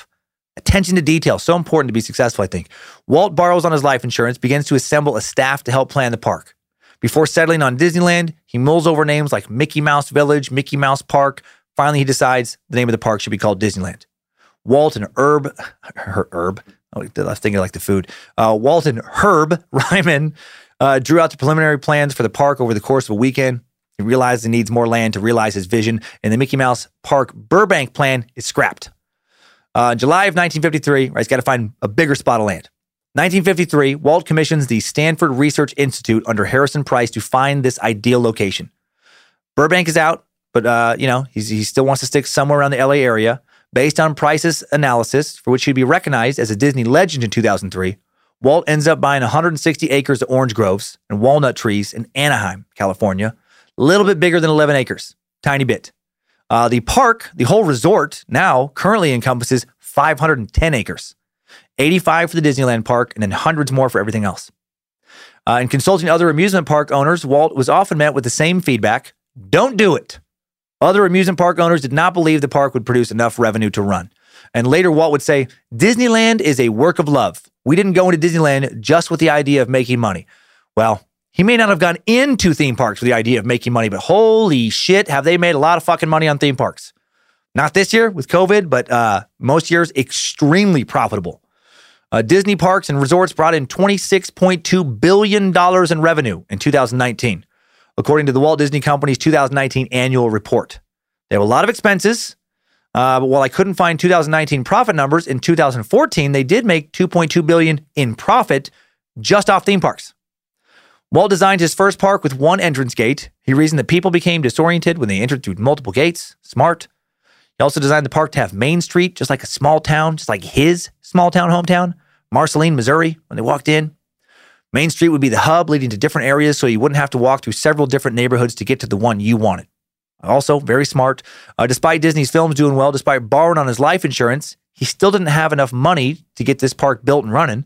So he created a show called Disneyland for then fledgling ABC, uh, that TV network. Uh, in return, the network agrees to help finance the park. For its first five years of operation, Disneyland was owned by Disneyland Incorporated, which was jointly owned by Walt Disney Productions, Walt Disney, Western Publishing, and ABC. Uh, the TV show would run under various names every week all the way until 1984. First called Walt Disney's Disneyland, then Walt Disney Presents, then Walt Disney's Wonderful World of Color, then Wonderful World of Disney, then Disney's Wonderful World, uh, then Walt Disney. After a two year hiatus, it returned weekly until 1990, then aired intermittently, then returning to ABC from 97 to 2008, then going back to intermittently, now back again on Disney Plus. Uh, and yeah, that whole series of shows was started to fund Disneyland. July 16th, 1954, construction officially begins on Disneyland. Cost a whopping $17 million to complete, about 130 million in today's dollars. He went fucking big bigger than anyone had ever gone on a theme park before. On July 17, 1955, Disneyland opens via invitation only, or at least that's what was supposed to happen. I love this. Invitations were sent out to studio workers, construction workers, the press, officials from company sponsors. Then some fans got a hold of them. Then forgeries were made and shit got crazy. Over 30,000 people entered the park instead of just, you know, like around a thousand or so. People without tickets were literally climbing over fences into the park like it was mayhem. The park wasn't ready for the public. They ran out of food and drink almost immediately. Weird shit happened, like a woman's high heel shoe got stuck in the still wet asphalt of Main Street. Uh, the Mark Twain steamboat damn near capsized because it had too many fucking passengers. Uh, Mickey and Minnie were beaten and left for dead behind the castle. Goofy was found floating face down in the river near the Jungle Cruise. Pluto killed by a sword on a boat in the underground lake at the bottom of the Pirates of the Caribbean ride. Maybe those last two things didn't happen, uh, but the rest did. It was a wild day. Uh, there were multiple other opening day problems, including tons of them airing live during the ABC Park opening dedication. Uh, microphones were dropped off of rides. Speeches had to be restarted mid speech because people didn't know when the cameras were on and when they were off. One of the anchors, a married Bob Cummings, no relation, uh, got caught kissing a dancer in the background. Uh, the whole thing uh, actually uh, generated a fair amount of negative press, but in the end, didn't matter. On September 8th, 1955, just two months after it opened, Disneyland welcomed its one millionth visitor. Huge success. And a big reason for its success was Walt's amazing attention to detail, right? He learned through animation that people instinctively could tell when something was perfect or not. So he instructed his employees to just fucking pay attention to everything. Make sure, uh, you know, like all the Mickey Mouse dolls are facing exactly in the same direction on the shelf. Nothing's haphazard, nothing looks sloppy. He makes sure all the trash cans at Disneyland, check this out, are planted exactly 25 steps from hot dog stands. He, he would walk it out because that's how many steps it would take Walt to normally eat a hot dog. He made sure everything was just so. It didn't become the Magic Kingdom by accident. Uh, about his massive achievement, he would later say Disneyland will never be completed. It will continue to grow as long as there is imagination left in the world. How about that? Uh, October 3rd, 1955, Walt reintroduces the Mickey Mouse Club program, this time as a TV show. The Mickey Mouse Club variety television show will air intermittently from 1955 all the way to 1996. Performers called Mouseketeers. Uh, and famous Mouseketeers include Ryan Gosling, Justin Timberlake, Christina Aguilera, uh, Britney Spears. Justin Timberlake's old Mickey Mouse Club photos are hilarious to me. Future pop and R&B superstar dressed up as a cheesy ass Mickey Mouse cowboy. Uh, on October 5th, 1956, the Disneyland Hotel opens on a 60 acre lot next to Disneyland. On October 10th, 1957, Disney introduces a third television series called Zorro, half hour adventure on the ABC network. Lasts for two seasons. Uh, the same year, Bambi is re-released in theaters, earns two million. Walt is ecstatic. This redeems the movie's disappointing 1942 original release for him, and it will be re-released multiple times more in the coming years. And how cool is that? You can just take a movie that you've already made, that's already been in the theaters, and throw it back in the theaters and make more money. On December 25th, 1957, Disney releases the live-action film Old Yeller. Spoiler alert: he dies. And if that just ruined it for you, be mad at yourself. You've had over 60 years to watch that tearjerker. You late to the old Yeller death party, son of a bitch. Uh, old Yeller was another success. Earned six million two hundred fifty thousand at the box office, and that's just domestically. In 1957 dollars. June 14th, 1958, Disneyland's Columbia ship is christened. It's a full-scale replica of the first ship to carry the American flag around the world, and it cost 300 grand to build. I've been on it, and if you're hitting Disneyland for the first time, uh, skip it. Uh, it's still there in Frontierland, and it's still fucking boring. Uh, June of 1959, a real ride, the Matterhorn, a bobsled racing ride, opens at Disneyland, as well as the submarine voyage, dumb unless you're with little kids, and the Disneyland monorail system, whatever, not a big train guy. Uh, motorboat cruise and a revamp of Autotopia is opened. Uh, I used to scare the shit out of my son Kyler on the Matterhorn. I would sit right behind him. He'd get nervous on the ride because I'm a sick son of a bitch. And as we approached the top of the first drop, I would just start saying stuff like in his ear. I'd be like, "Listen, don't worry, buddy. We should be fine. These rides are always extra safe the day after somebody dies. Dad, stop it! No, no, no, dude, we're gonna be good. It's been it's been weeks since this thing flew off the rails and killed a bunch of people. Dad, stop! Uh, by that point, I'd usually be laughing my ass off. I fucking I love that memory. Uh, and I said uh, uh, all that not knowing that somebody actually did die in that ride. Uh, we'll get to that soon. Uh, 1960, Walt Disney Production Productions buys out all shares of Disneyland. A partnership would, which eventually would lead to the Walt Disney Corporation's acquisition of ABC in the mid 90s. little corporate shake and bake. Disney's going to go through a lot of these. Still going through a lot. On April 25th, 1961, Disney becomes debt free again. Uh, everything's paid for. Profit from movies and cartoons, park visitors now all goes directly to Walt Disney Productions corporate bank accounts. On April 5th, 1964, the New York's World Fair opens, featuring previews of four future Disney exhibits, including It's a Small World. In 1964 episode of Walt Disney's Wonderful World of Color, Walt previews the attractions being developed for the fair, featuring a new, innovative form of animation. He explains that Disneyland gave us a new art and a new type of artist, one that works with a slide rule and a blowtorch instead of a pencil and brush. Just as we learn how to make our animated cartoons talk, we have to find a way to make an- attraction figures talk too. We created a new field of animation. President Abraham Lincoln and other figures make his make the uh, audio animatronics debut. And animatronics makes me think of that creepy ass Chuck E. Cheese band, right? The house band when I was a kid. Walt and his Imagineers, they didn't invent animatronics, but they did popularize them. Nobody really gave a shit about animatronics until uh, you know Disneyland. Uh, a ride that never made it to the park, Ford's Magic Skyway, allows guests to hop aboard a new Ford automobile at the at the big World Fair. Product placement, cross promo. Uh, from a trip at the beginning of time, which included some of the dinosaurs currently seen uh, from the Disneyland Railroad through the beginning of the space age, while listening to narration provided by Walt Disney himself. August 28th, 1964, Disney's Mary Poppins premieres at Grauman's Theater in, in Hollywood, earns rave reviews, nominated for 13 Academy Awards. Uh, wins Best Actress, Best Film Editing, Best Musical Score, Best Song. Earns 31 million in North American theater rentals alone during its initial run, against a budget of under six mil. Decent profit if you consider millions and millions of dollars of Scrooge McDuck money to be decent. September 14th, 1964, President Lyndon Jumbo Johnson, if you get that Jumbo reference, kudos to you, longtime sucker, uh, presents Walt with the Medal of Freedom at the White House, nation's highest honor for civilians. Walt was overjoyed for a few moments, and then he went right back to work. Wasn't satisfied with the world renowned studio, a theme park, and a Medal of Freedom. He had more to do. He had to finally prove that his brother Roy had indeed killed their mother. Walt was more determined than ever to bring the evil, murderous Roy accidental gas leak my ass Disney to fucking justice. Since their mother slain in 1938, Walt had witnessed Roy grow steadily more evil. Every year, more children disappear near Roy Disney's office. Every year, he shows up to work with more blood on his hands, face, and suits. He's craving something Walt heard him refer to on multiple occasions as adrenochrome. In 1963, Roy redecorated his office with Baphomet paintings. He begins wearing a black robe to work. He's frequently heard yelling things like, Satan give me power to rule, and I will raise the dead with children's blood. There will be a new world order. Always yelling this shit around the break room and the copy station. That's fucking crazy talk. Roy, Roy Disney, to the best of my knowledge, has never killed anyone. His mother's death was an accident. Please, Disney lawyers, understand that my rantings come primarily from mental instability. They're the comedic ramblings of a maniac. I personally bear no ill will to Roy Disney, no matter what he may have done no matter how many unsolved murders he may have uh, never been, you know, brought to justice for. Okay, uh, despite already accomplishing so much, the now 63 year old Walt still looking for new ideas. During the early to mid 1960s, Walt develops plans for a ski resort in Mineral King, a glacial valley in California's Sierra Nevada mountains.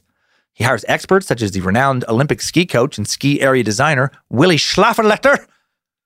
Uh, it was going to be a huge ski resort theme park. Supposed to have 10 restaurants, Disney Imagineers designed a show with singing robotic bears, but construction in the mountains never happened. Environmentalists led by the Sierra Club worried about the environmental impact that millions of annual visitors would bring to the mountains, so they sued the heads of Sequoia National Park and Sequoia National Forest, arguing that the project improperly handed control of too much national forest to Disney, and that the highway through the national park was in fact illegal. And the Sierra Club was able to hold things up in court for a decade until Congress finally killed the project forever with the National Parks and Recreation Act in 1978. Man, that place would have been crazy popular. Uh, the robotic bears would actually eventually become the Country Bear Jamboree attraction at Disneyland. Ski Resort was only one of Walt's ideas for a new theme park. In late 1965, Walt announced plans for Disney World. Lie a few miles southwest of Orlando, near where his father Elias had once worked as a mailman in uh, Kissimmee before before Fiddler Sadness struck, and things uh, things kind of crumbled. But uh, his, his son his son would build something much bigger than a shitty orange grove farm, ranch, whatever the orange things are called. Uh, they buy a lot of land, so much. Actual theme park uh, built in Disney World will take up 1,100 acres, over 10 times as big as the entire Disneyland, you know, uh, theme park. The entire resort sits on roughly 30,000 acres, 47 square miles of land for the Disney World Resort. Uh, Disney World was built to include the Magic Kingdom, a larger and more elaborate version of Disneyland, plus golf courses and resort hotels, you know, other theme parks. The centerpiece of Disney World was a concept that had been brewing in the back of Walt's mind for years. He wanted a real city built inside the park, a utopian community. He called it Experimental Prototype Community of Tomorrow, or Epcot Center. And he said about it Epcot will take its cue from the new ideas and new technologies that are now emerging from the creative centers of American industry. It will be a community of tomorrow that will never be completed, but will always be introducing and testing and demonstrating new materials and new systems. And Epcot will always be a showcase to the world of the ingenuity and imagination of American free enterprise. Fucking hail, Nimrod! Uh, his original vision was for a model community, which would have been home to 20,000 residents, you know, a test bed for city planning, city organization. And most importantly, Roy Disney would never be allowed to poison it with his evil, murderous JK. Uh, no, it was have to. It was it was to be built in the shape of a circle with businesses and commercial areas at its center, with community buildings, schools, recreational complexes around it, while residential neighborhoods would line the perimeter. And had Walt lived long enough, Epcot may have indeed ended up being a utopian model city. But sadly, Walt's health took a hard turn for the worse in 1966. Walt had been a heavy smoker since he was a teenager in France in World War I. He smoked unfiltered cigarettes back in the days before anyone understood how bad that shit was for your lungs. And in November 1966, he was diagnosed with lung cancer. He was treated with cobalt therapy. It would not work. December 5th, Walt turned 65 and he's too ill to celebrate. Then just 10 days later, on December 15th, 1966, Walt dies at 9:35 a.m. from acute circulatory collapse. Strangely, it has been widely reported that his last words were Kurt Russell, as in the actor, as in the man who was a 15 year old child actor at the time. If this is true, no one, including Kurt Russell, knows what it meant. Probably almost certainly an urban legend. Or a young Kurt Russell uh, conspired to poison Walt's lungs with none other than Roy. This wouldn't be his first murder, Disney. Uh, Disney lawyers, please. I'm, I, will try and stop. I'll work on it. Uh, the publicity shy Lillian ventured into the public arena after Walt's death in 1966. She wanted to fulfill his last dream, opening Walt Disney World. In October 1971, she attended the dedication of Walt Disney World in Orlando, Florida, along with the company co founder and Walt's loyal brother, Roy, the real Roy. Not the made up evil version of someone who seemed to have been a good guy. Uh, I think Walt would have approved, Lillian said to Roy, who himself passed two months later on December 20th, 1971, at the age of 78.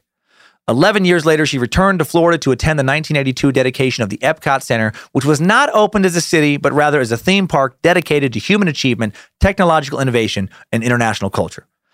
More of a permanence world fair than it is a traditional theme park. Uh, Lillian also supported Walt's passion for educating artists, donating $2.3 million to the multidisciplinary California Institute of the Arts, CalArts, which opened in 1971 on May 12, 1987, Lilly announced a gift of 50 million to build a new symphony hall designed by architect Frank Gehry in Los Angeles.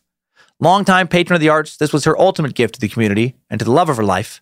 The Walt Disney Concert Hall, home of the Los Angeles Philharmonic in a beautiful building, uh, debuted in October of 2003. And then Lillian suffered a stroke on December 15, 1997, 31 years to the day after the death of her husband. And then she passed away the following day at 98 and with the end of Walt and Lillian's lives, let's hop out of this timeline and take a look at how they're remembered today and Walt's legacy. Good job, soldier. You've made it back. Barely.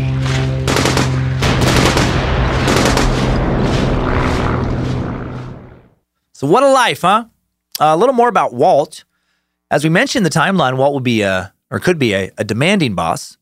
Had he not been, Disney probably would have never become the empire it is today. According to Norman Floyd in his book Animated Life, a lifetime of tips, tricks, techniques, and stories from a Disney legend, many of those that worked for Walt said that he had high expectations for his staff and praise was rare. Norman recall, recalled that when Disney said, that'll work, it was an indication of high praise. So, was Walt an asshole? No, it doesn't seem like it. Seemed like he was just a real, real hard worker and not a real emotional guy at work. According to his biographers, Walt also uh, wasn't, you know, who his fans thought he was. He was a shy, self deprecating man who used a warm and open public persona. He knew his public persona was not the real him, once saying, I'm not Walt Disney. I do a lot of things Walt Disney would not do. Walt Disney does not smoke. I smoke. Walt Disney does not drink. I drink. I like this guy. Uh, like with any famous figure, particularly one who lived before uh, our modern gold standard for politically correct behavior, accusations of anti Semitism, racism, and sexism have been leveled at Walt. Do these accusations have any basis in fact? Let's address them. Uh, starting with anti Semitism, on November 10th, 1938, uh, when Nazis and their supporters torched synagogues, synagogues, vandalized Jewish homes, and killed over 100 Jewish people on that day, Disney personally welcomed Nazi leader Leni Riefenstahl to his studio. In Walt Disney, The Triumph of the American Imagination, Neil Gabler argues this does not prove Disney was racist. He wrote that at Disney Studios, of the Jews who worked there, it was hard to find any who thought Walt was an anti Semite. Even Art Babbitt, uh, the hotshot Jewish animator who Walt fired for joining a union, a man who hated Walt by the end of his time working for Disney, denied that Walt was an anti Semite. Uh, accusations of anti Semitism don't seem to come from Walt's personal behavior or beliefs. He didn't invite Leni Riefenstahl to his home because he was Nazi. The accusations mostly come from business associations, uh, especially Disney's association with the very anti Semitic Motion Picture Alliance, CEO founded after a particularly bitter labor dispute in 1941. Even if he wasn't personally anti Semitic, Gabler allows that Disney, quote, willingly, even enthusiastically embraced anti Semites and cast his fate with them. Uh, Walt also has been accused of being racist. Uh, the accusations against Walt are concerned primarily with the use of racial stereotypes in Disney movies in the 1940s. Critics point to Dumbo's Black Crows, Fantasia's Black Servants, or Black Servant Centaurette, and Song of the South, uh, the entire movie a movie that the Disney company actually will no longer allow to be screened in public. Uh, Walt also accused of being sexist. According to Gabler, some of Walt's associates believe that Walt didn't like women in executive roles. Ward Kimball, one of Walt's head animators, once recalled he didn't trust women or cats. According to this guy, Ward Kimball. 1939, a woman named Mary Ford, who had applied for an apprenticeship at the studio, received a letter that said women do not uh, women do not do any of the creative work in connection with preparing the cartoons for the screen. So was Walt possibly anti Semitic, racist, and sexist? Yeah, yes, for sure. In some ways, he was. But the, uh, to me, the real question is was he more sexist, racist, anti Semitic than the average white American male born in 1901? Not even close. No, he, he wasn't.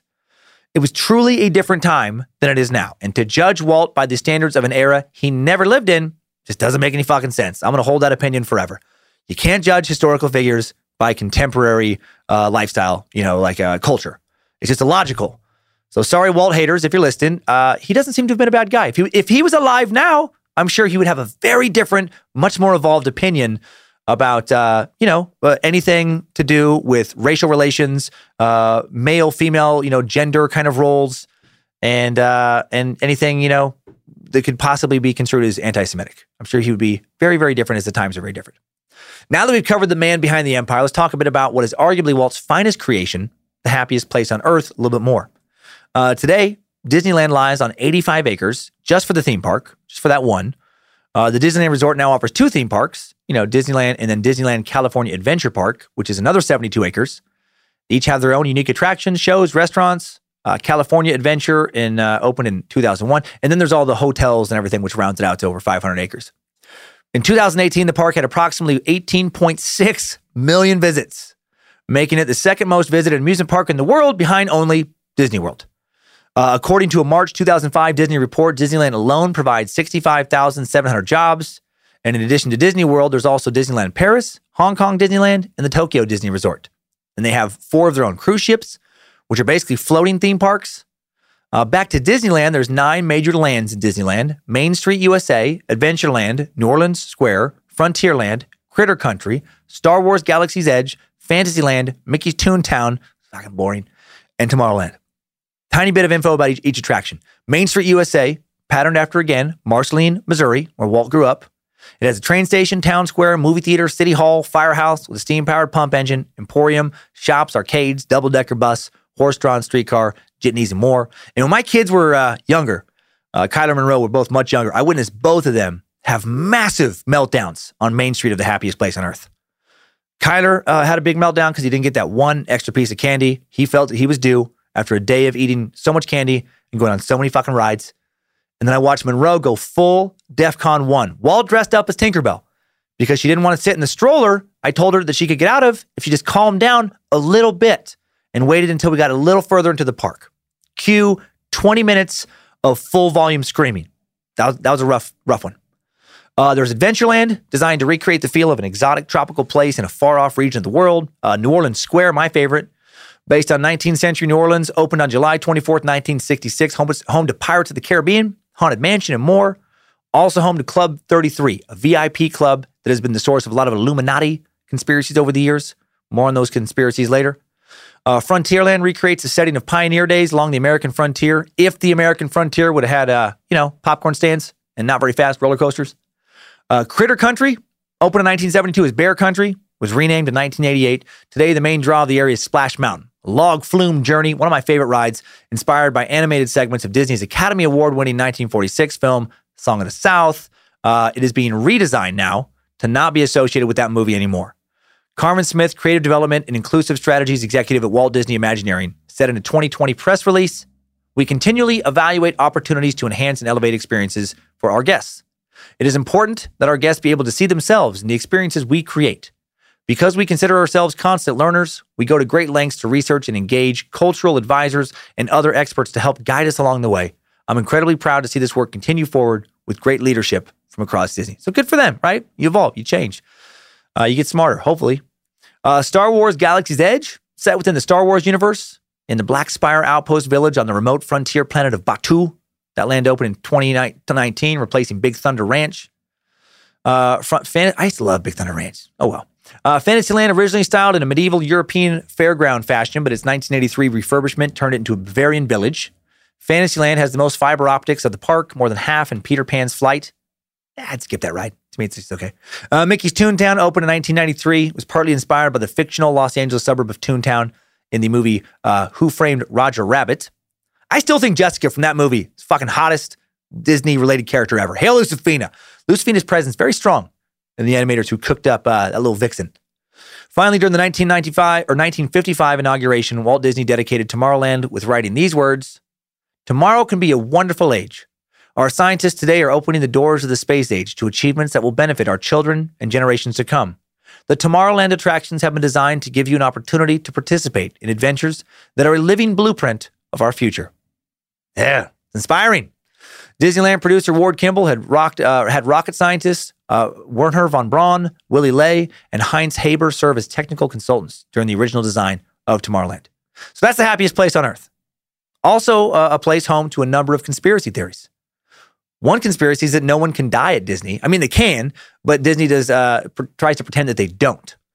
Lots of people seem to think that Disney will not allow anyone to officially be declared dead on their on their properties, requiring all unfortunate guests to be pronounced dead somewhere else. In the book Inside the Mouse, a writer claims that a medic said this was actually park policy. And while it might not be official po- policy, this conspiracy does seem to ring pretty true. According to Snopes, anyone who's been seriously injured or is rushed to the hospital, even if they seem like they're a lost cause or already dead, they're pronounced dead at the hospital outside the park. Despite this policy, people do die at Disneyland. 1964, a 15 year old boy was killed trying to stand up while on the Matterhorn bobsled ride. the ride I teased my son Kyler about. I had no idea. He's the first death associated with Disneyland, but he didn't actually die at Disneyland. He was thrown from the ride, scary, died three days later, not at the park. 1973, an 18 year old man did for sure die in the park for the first time. He drowned after he and his little brother, who was 10, hid on Tom Sawyer Island until after closing, then tried to swim across when they wanted to get back home. The older brother tried to carry his younger brother to shore, but didn't make it. He disappeared under the water about halfway across. And then the 10 year old was rescued by a ride operator, and the older uh, boy's body was not found until the next morning. So sad times for the happiest place on earth. I, I used to think about hiding in the park. Uh, 1998, Luan uh, Phi Dawson, 33, was waiting to board the Columbia ship. As the boat docked at the rivers of America, it tore a metal cleat loose, and that struck Dawson in the head, and she was declared brain dead two days later. 2003, Marcelo Torres, only 22, killed on Big Thunder Mountain Railroad when the car he was on separated from the rest of the train. How fucking terrifying. That's the kind of shit I think about when I'm on a roller coaster. As I'm going up, before the first drop, I'm like, God, man, I was stuck with this thing ripped off. Oh man, we would all, we would, I would die. I would for sure. And then I think, no, no, no, it never happens. Never happens. But it does happen. It's not very often. Torres was the only fatality. Several other passengers uh, sustained injuries. Craziest death occurred in 1974 when a Disneyland employee was smushed in front of Disneyland customers by a rotating wall. Seriously. This is sad. Deborah Gail Stone, 18, was a greeter for the audience as they entered the America Sings attraction, which featured, you know, animatronic characters singing. She'd stand at the side of the stage, speak to guests with a microphone. Then the outer ring would spin around and show the audience the first group of robots. Well, one night, Stone stood a bit closer to the rotating wall than normal. And this seemingly in- inconsequential decision cost her her life. She was crushed between the rotating wall and the stationary stage wall. Safety improvements were surprisingly, uh, or not surprisingly, made after Stone's horrifying death to prevent future employees from, uh, you know, not being fucking smashed to death in front of horrified guests mid attraction. This is fucked up. But I wonder if some of those guests, just for a moment, thought that her getting smushed was just part of the tour. I mean, right? Because you don't know. You don't know what the tour is if you haven't been there before. What strange final moments for her to be literally dying, watching people smiling and laughing when you first started to get smushed. what will Walt think of next? Wow. That was intense. A little gory, in my opinion, for the for the kids. Oh, oh, oh God. Oh, oh, God, that looks very real. Uh, now let's talk about a secret room. Club 33, located in New Orleans Square. Membership to this club is expensive and coveted, uh, with hopefuls waiting on a list for years at a time. When you're finally picked, there's an initiation fee. Some places say 25 grand, some places say 50, and then an annual fee of 11 grand. And, and, there is an initiation ritual also. And this is the most intense part. It involves being sodomized by the zombie, not quite alive, but not quite dead, reanimated corpse of none other than Roy. Why won't I let this go, Disney? I'll try to stop harder. Uh, no, but many people believe that Freemasons have had some secret meetings at Club 33 because, you know, 33 is the highest rank of a Mason. And to that, I say, who gives a shit? As I've said before in an episode long ago, have you seen a Freemason lodge recently? How does anyone still think they're controlling anything? Do, really, that these frequently dilapidated old lodges, often nestled into crumbling buildings full of a handful of bored geriatric men in many small towns and cities, and then regular old just business networkers and other locations, do, do they really seem like they're like, like they're ushering in a new world order. Get out of here. Now they're secret clubhouses, not a, not a powerful secret society. And Walt built Club 33 because he liked a secret clubhouse, as do I. Uh, some think the name refers to 33 uh, important patrons. that Disneyland had when the club was being built and opened. Uh, I've seen pictures of the inside of Club 33 on a variety of websites, and I gotta say, kind of bummed. Uh, it seems super overpriced for a place that you have to pay 25 to 50 grand to join. There's a bar, and there's a restaurant that not everybody else can get into, and, and that's kind of it. Uh, it's exclusive. Membership is capped to just a few hundred members, so you know it's never going to be crowded. But it's but it's just definitely not. Holy shit! Massages and caviar VIP, kind of decadent. Now let's talk about something juicier than a boring Disney clubhouse where no one ever gets sacrificed to Satan and where Minnie Mouse never even touches your wiener one time. Did Walt Disney have his body or head uh, cryogenically frozen? Is his frozen head hidden under the Pirates of the Caribbean ride? Yes. This one, crazy and true. In 1963, three years before his death, Walt authorized a secret cryogenic laboratory to be built beneath Disneyland called Project Eternal Magic. While the strange lab, no one who has ever been cryogenically frozen has been successfully reanimated that we know of, uh, was officially shut down in 1981, there are rumors that some of the frozen stasis pods are still down there. Uh, there's another rumor that Walt's brother Roy, also frozen, and then suddenly in the year 2000, his frozen body vanished or reanimated. Is Roy out there somewhere? Somehow still alive? Is he still killing moms? Did you think us finally done beating that joke into the ground? Did you believe any of this secret lab nonsense? No, Walt was never frozen. Uh, that urban legend likely dates back to an interview in 1972 by Bob Nelson, uh, president of the Cryon, Cryonics Society of California. Uh, he said that Disney wanted to be frozen, but he also stressed that he was not frozen. Uh, there's also the rumor that Walt's body is buried under Sleeping Beauty's castle. That's not true either. He was cremated two days after his death. Uh, let's address a few more Disney rumors. Has anyone been scared to death at Disneyland? Scared to death. Sounds familiar. Uh, no one has ever been scared to death at Disneyland. The Haunted Mansion opened in 1969. Some say there was an earlier version of the ride and that it was so terrifying that a man invited to preview it suffered a heart attack and died mid ride. And then Disney ordered the ride to be toned down to prevent other people from being frightened to death. No, there's no evidence to support that anyone died in the Haunted Mansion. An 89 year old woman did once break her hip getting off a doom buggy. And of course she did. She was 89. Sometimes 89 year olds break hips watching TV or fucking eating pudding. Uh, another rumor is that Disneyland is full of dead bodies. Seriously, the rumor is that the animatronics team who built the Pirates of the Caribbean attraction were not pleased with how realistic the robot pirates looked initially. So they hired some friends at the UCLA Medical Center and got some real skeletons and cadavers from the anatomy department, and then real dead bodies were used as set deck for a Disney ride. That's fucking no. That's not true. There's no substance to that at all. Also, a crazy rumor that Discovery Island, originally called Treasure Island, a Disney World island in Bay Lake, opened from 1974 to 1999, was shut down so the government could use it as a death camp. Uh huh. That makes sense. Sure, just put, you know, why, why put a death camp in the middle of nowhere and make it hard to find when you can put it right next to Disney World, one of the most tourist traveled areas in the entire fucking country? That's is also nonsense. Uh, there's also some mind control conspiracies floating around about Disney. Some conspiracy theories accuse, accuse Disneyland of controlling your mind through your nose, and that's sort of true. Disneyland smells great, not by accident, by design. The, the smellitizer, not kidding, is a clever device invented by Imagineer Bob McCarthy to manifest a variety of smells throughout the park. The smells are meant to correlate with what you're experiencing. For example, you're going to smell cookies on Main Street, candy and vanilla at Candy Palace. If you visit during certain seasons, you may smell uh, what makes you nostalgic for them, like peppermint during Christmas, pumpkin spice during autumn. The Haunted Mansion, designed to smell musty. Pretty amazing. Are we being manipulated by these smells? Yeah, of course. Manipulation is part of marketing, and no one is better at it than Disney. They know how to sell joy like no one else. Another myth is a, uh, another true one, a weird one. this is kind of obscure, but the human beings inside the roving Disney characters at the theme park used to have to share underwear. this is a this is a weird little detail because their own undies could potentially bunch up, cause problems, cause some chafing as they're doing their characters, and and the park was too cheap to buy cast members individual underwear for many years. Cast members would turn in their dirty undies at the end of the shift. Supposedly, they were supposed to be properly washed. However, after numerous complaints from cast members about dirty underwear, scabies, and even pubic lice, the Teamsters Union negotiated in 2001 for cast members to each have their own set of Disney approved underwear that they themselves could launder. so gross, so weird, and also not surprised. I have a ton of respect for what Walt did and what he built, and for how Disney continues to expand as a company. Uh, but Walt was notoriously cheap with his employees.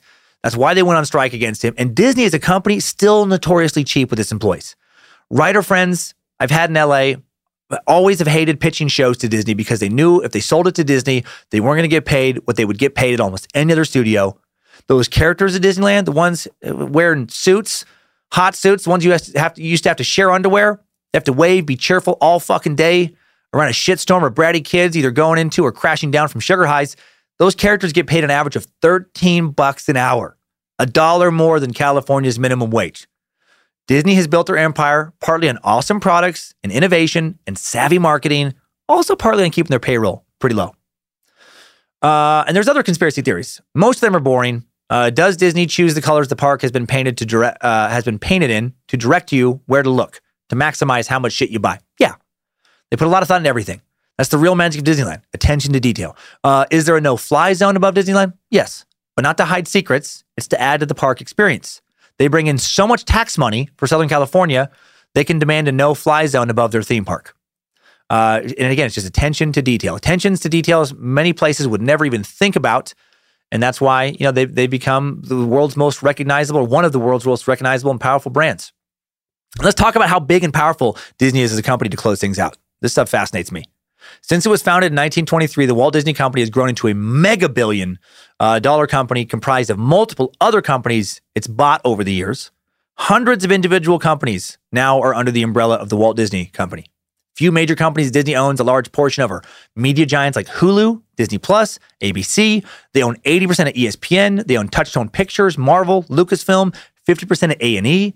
They own 50% of the History Channel, 50% of Lifetime, Pixar, Hollywood Records, 10% of Vice Media, right? There's Disney television channels, Disney stores and malls across the world, Disney radio stations, Disney parks, Disney cruise line, uh, vacation related properties. The Disney theme park uh, empire has 46 resort hotels in four countries with more than 140,000 cast members keeping the parks running. Walt Disney World in Orlando alone, the largest single site employer in the United States with a $1.6 billion payroll. There are literally dozens of other miscellaneous property companies uh, owned by Disney going back to the days when Walt had to hide his investments through other companies in order to buy land for Walt Disney World. There's all the characters and brands that fall somewhere under the Disney business umbrella Star Wars, the Muppets, the Marvel Cinematic Universe, Disney Princesses, the Chronicles of Narnia franchise, the Pirates of the Caribbean franchise, Pixar films, which includes Toy Story, The Incredibles, and Cars, the Winnie the Pooh franchise, Indiana Jones franchise, number of popular shows on ABC like Grey's Anatomy. Disney also bought 21st Century Fox for 71 billion in 2019 so now they own brands like The Simpsons, The X Men, Fantastic Four, Deadpool, Aliens, Predator, Die Hard, Avatar, Planet of the Apes, Home Alone, Kingsman, Buffy the Vampire Slayer, The X Files, 24, The Family Guy, just to name a few. With so many recognizable characters, Disney makes a fuck ton of merchandising money. In 2014, consumer products generated revenue and operating income of nearly 4 billion and 1.4 billion. There is a shit ton uh, uh of Disney related crap in landfills all over Earth. Disney's first film to exceed 1 billion in global box office receipts was Pirates of the Caribbean: Dead Man's Chest. Uh, did that in 2006. Since then, several Disney films have eclipsed the 10 figure mark, including 2010's Alice in Wonderland, over a billion, Toy Story 3, over a billion, 2011's Pirates of the Caribbean, uh, of Stranger Tides, over a billion, 2012's Marvel's The Avengers, uh, over one and a half billion, uh, 2013's Iron Man 3, 1.2 billion, Frozen, 1.2 billion, Many of those billion plus films stem from Disney's decisions to acquire Pixar for 7.4 billion in 2006 and Marvel for 4 billion in 2009. And those investments are paying off. Uh, most recently, things really took off with Avengers Endgame, which took in almost three fucking billion dollars in 2019. The highest grossing film of all time at the box office, 2.8 billion. Six of the top 10 highest grossing films are movies owned by Disney. There are now 25 films Disney has made with over a billion dollars in box office revenue. That's insane.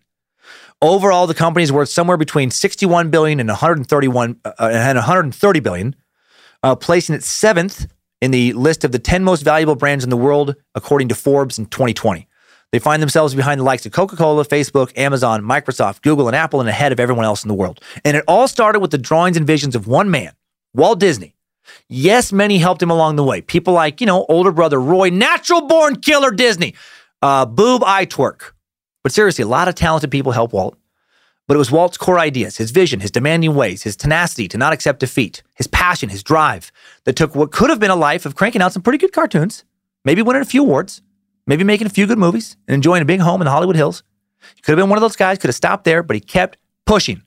And he built a company that, that could still yet become the most powerful corporation in the world.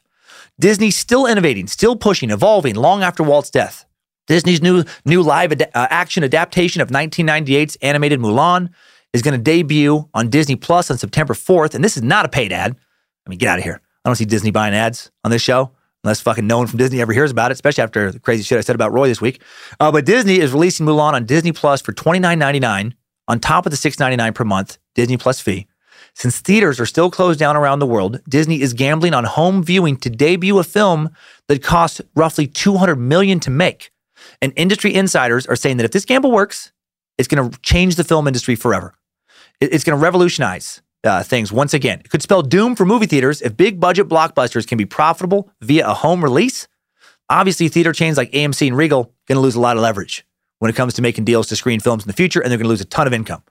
Disney could put the nail in the coffin, the final nail for movie theaters. They could be a, a, a huge game changer again. And it, and it all started again with the mouse. As a film producer, Walt Disney holds the record for most Academy Awards earned by an individual still, won 22 Oscars from 59 nominations, presented with two Golden Globe Special Achievement Awards and an Emmy Award, among many other honors. And all started with his, uh, you know, drawing some shit on a train, mad about getting screwed on a previous animation deal coming back to California from New York. Walt was by no means perfect, but what a life he led. He contributed a lot to the betterment of mankind. Some of my best family memories involve Disney. You think about how certain uh, you know brands affect your life. I still remember Kyler Monroe watching Little Einsteins on Playhouse Disney when they were toddlers. After my divorce, when the kids were flying back and forth to see me in LA from Spokane, one of the first things I did was buy annual Disneyland passes. As the day and, in the days we went, you know, despite the meltdowns, despite the long waits and lines, those trips to Anaheim were fucking magical.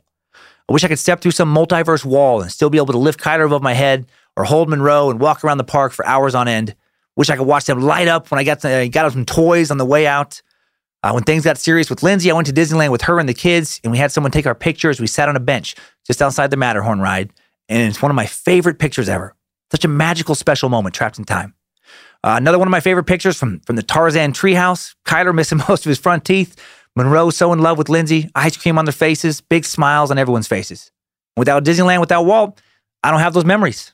I don't get to remember carrying Kyler Monroe for my shitty beat up Elantra with the mangled front right panel and a passenger window that didn't roll all the way back up or down. Uh, I got stuck all the time. I had back windows full of Disney stickers because I let the kids throw them all around that beater. I don't get to remember carrying those kids from the car, laying them down in their bunk beds out cold. You know, they'd OD'd on fun and treats, crashed as happy as a kid can crash.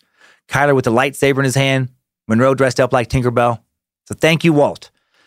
Is your Disney Empire perfect today? Of course not. No company ever is, but thank you. Thanks for the memories. Thanks for not giving up when you had your Oswald, the lucky rabbit idea stolen from you. I love how much Mickey looks like Oswald, by the way. Uh, thanks for not giving up when a war and a strike left you millions in debt. Thanks for continuing to work long hours on the next feature film when the last few flopped. You may not have lived long enough to build a new kind of utopian city, but you did live long enough to create a lot more joy for the entire world. If the rest of us tried to follow your example in that regard, how much more magic how much, you know, could we put out into the world? How much more magical could our world become? Something cool to think about. Uh, something cool to strive for. Time now for today's top five takeaways. Time suck. Top five takeaways. Number one, Walt was a prolific entertainer. Starting out as the son of a man who couldn't get any of his businesses to work, Walt created one of the biggest media empires on earth. From Disneyland to movies to theme parks to a futuristic village that ended up being another theme park, Walt created it all estimated that if he were alive today, his personal net worth would be around 40 billion. Number two, Walt did help make the Red Scare during the 50s worse by being a strident anti-communist and FBI informant and buddies with several key law enforcement officers. Some people will see this as a stain on his life record, but fuck communism. Bojangles loves Walt Disney more because of this than anything else. Number three, while critics called his first full length cartoon Disney's Folly, Snow White and the Seven Dwarfs would reinvent the film industry, eventually tackle uh, you know, or and eventually, you know, become one of the highest grossing films of all time and the first animated feature film to be a giant theatrical hit. Walt put his future on the line, borrowing most of the 1.5 million that he used to make the film, and it paid off. Snow White grossed over 66 million, over a billion in today's money. during this 1937 theatrical run before reaching 185 million with the help of re-releases over the following decades, still the 10th highest grossing film of all time. Number 4, the company Walt would create with his brother in 1923 would eventually go on to be one of the top 10 most valuable companies on earth. And number five, new info was Walt Disney a naughty boy sneaking sexual imagery into his family friendly cartoons? Let's uh, talk about a few more rumors. A lot of rumors in this vein, but since Walt himself was a pretty conservative guy, most of it doesn't check out. But there have been quite a few naughty images found, or at least claimed to be found in Disney pictures over the years. Let's throw our minds in the gutter. Suspend reality for, for a minute. You may have heard of the scene in the animated Lion King where, as he lays down with a thud, Simba kicks up a cloud of dust, which appears to spell out sex. It's there, but was it intentional? Yes, but asterisks. One of the film's animators, Tom Sito, has uh, confirmed that yes, there was a word intentionally spelled out in the dust, but not sex. It's SFX, an in joke for the film's art and special effects department, the F- SFX department. So not as dirty as you might think. Uh, also, a scene in Little Mermaid where one of the characters gets a boner, or appears to. Happens when the bishop stands before the soon to be betrothed and says, Dearly beloved, and then his groin region appears to bulge and inflate. Again, Tom Sito has an explanation. Sito says the bulge is actually one of the bishop's knees, but this didn't stop one viewer for attempting to sue Disney over the image not being suitable for use and viewing by young children. My God, trying to sue for that. Fuck whoever did that. Oh my heck, what will happen to my children if they see a closed boner? What can a closed boner do for the children? Uh, Disney was actually forced to remove the offending erection from the film. Unreal. Uh, another one in the is, is in the Little Mermaid poster art. The art depicts the main characters against the backdrop of Atlantica, where a few of the castle spires look a lot like a couple of dicks. Was this uh, an innocent accident? Not according to long-standing rumor, which has suggested that a ticked-off Disney animator inserted uh, penises after being sacked. And it turned out just a rumor. Not only was the poster artist not fired, the dude claiming this was never even employed by Disney. Uh, the artist in question has since admitted that the artwork was the result of him rushing uh, to complete it over an all night design session, meaning any penises in the poster are Freudian slips at best. And I love this next one, which includes Jessica Rabbit. So hot. Since the release of Who Framed Roger Rabbit in 1990, or 1988, Jessica Rabbit has become one of the most iconic symbols of female sexuality in real life and in the world of animation. And at one point in the film, Jessica crashes out of the cab. She's been riding with Eddie Valiant. As she's thrown from the car, Jessica's legs open. It's a basic instinct moment in a film full of risque humor, atypical even for those uh, filth merchants. Filth merchants, excuse me, over the Disney Animation House. Uh, there are literally dozens of little things in so many Disney movies that people with their minds in the gutters have found uh, that they thought were sexual, but they've uh, pretty much all been explained away as being pretty innocent. Even in that uh, top moment, you don't actually see anything, you know, with Jessica. Uh, except for that one Sharon Disney porno, The Happiest Puss on Earth, everything else has been, you know, pretty, pretty innocent. Did you know that Roy Disney produced that movie? JK, I'm done now. Time suck. Top five takeaways. Disney has been sucked. Hope you like it. Uh, apologies to Roy Disney's relatives. After Walt's death in 1996, Roy did postpone his retirement to oversee construction of what was then known as Disney World. He renamed Walt Disney World as a tribute to his brother, and apparently he was a, he was a good dude. I hope you had fun with the subject, really unlike any other subject we've had so far. Uh, I had fun with it. Nice change of pace. Thank you to the Bad Magic Productions team for all the help in making Time Suck. Queen of Bad Magic, Lindsay Cummins, Reverend Dr. Joe Paisley, Script Keeper Zach Flannery, Bit Elixir, Art Warlock, Logan. We got the Bad Magic Baroness, Kate Keith, running badmagicmerch.com and the socials. And, uh, and, and Sophie Evans, thanks for, uh, she is now a full time contributor. She's helped off and on for quite a while. Uh, thanks to Sophie. Thanks to all of you who joined the Cult of the Curious private Facebook group. Over 20,000 members who continue to make Time Suck more than a podcast. Uh, hail Nimrod to all of you. Thank you, Liz Hernandez and the All Seeing Eyes running the Cult of the Curious Facebook page. Thanks to the wonderful weirdos having fun on, on Discord. Congrats to Hunter Covington, aka KMO Boy 78, for winning round one of the trivia and getting some sweet prizes mailed his way, including a, a cowboy pigeon trophy. Little what's new, pussycat? Little cowboy pigeon trophy, space lizard. You get that. Uh, he crushed it with 5,863 total points over four weeks worth of trivia. Round two has already started. Good luck to, to all of you playing. Uh, next week on Time Suck, we examine what many claim to be the strangest place on Earth, Skinwalker Ranch. That's right. We're going to get cryptid, going to get UFO y, going to get monstery. This suck will focus on an orgy of X Files oddities that allegedly occurred over the course of 50 years on a 512 acre ranch in the middle of rural Utah. Interesting parallel. almost the exact same size as a Disneyland resort. X Files, owned by Disney. Is Disney behind? Is fucking Roy behind this? Uh, the story somehow has all of the following extraterrestrials, poltergeists, werewolves, evil witches, UFOs, Sasquatches, dinosaur ghosts, a billionaire rocket scientist, and of course, skinwalkers. You'll have to join us next week to see if I made any of that up. Hint, I didn't. Uh, join uh, just the UFO aspects of this topic include all the major levels of ufology, from crop circles to cattle mutilations to abduction stories and more. There are so many reports of lights in the sky that the area is often referred to as UFO Alley. A local filmmaker once told a Utah news reporter that you can't throw a rock in southern Utah without hitting somebody who's been abducted. Precisely the type of story we like to suck on. This topic raises so many questions. Is the land cursed? Is it a portal to another dimension? Does Bigfoot travel into space with werewolves? Most importantly, can crystals protect us from aforementioned space werewolves? Maybe. Nah, probably not.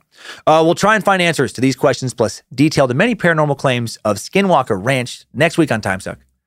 And right now, let's head on over to this week's Time Sucker updates. Updates? Get your Time Sucker updates. Uh, Sweet Space Lizard Larry Sharp has an acronym correction for me.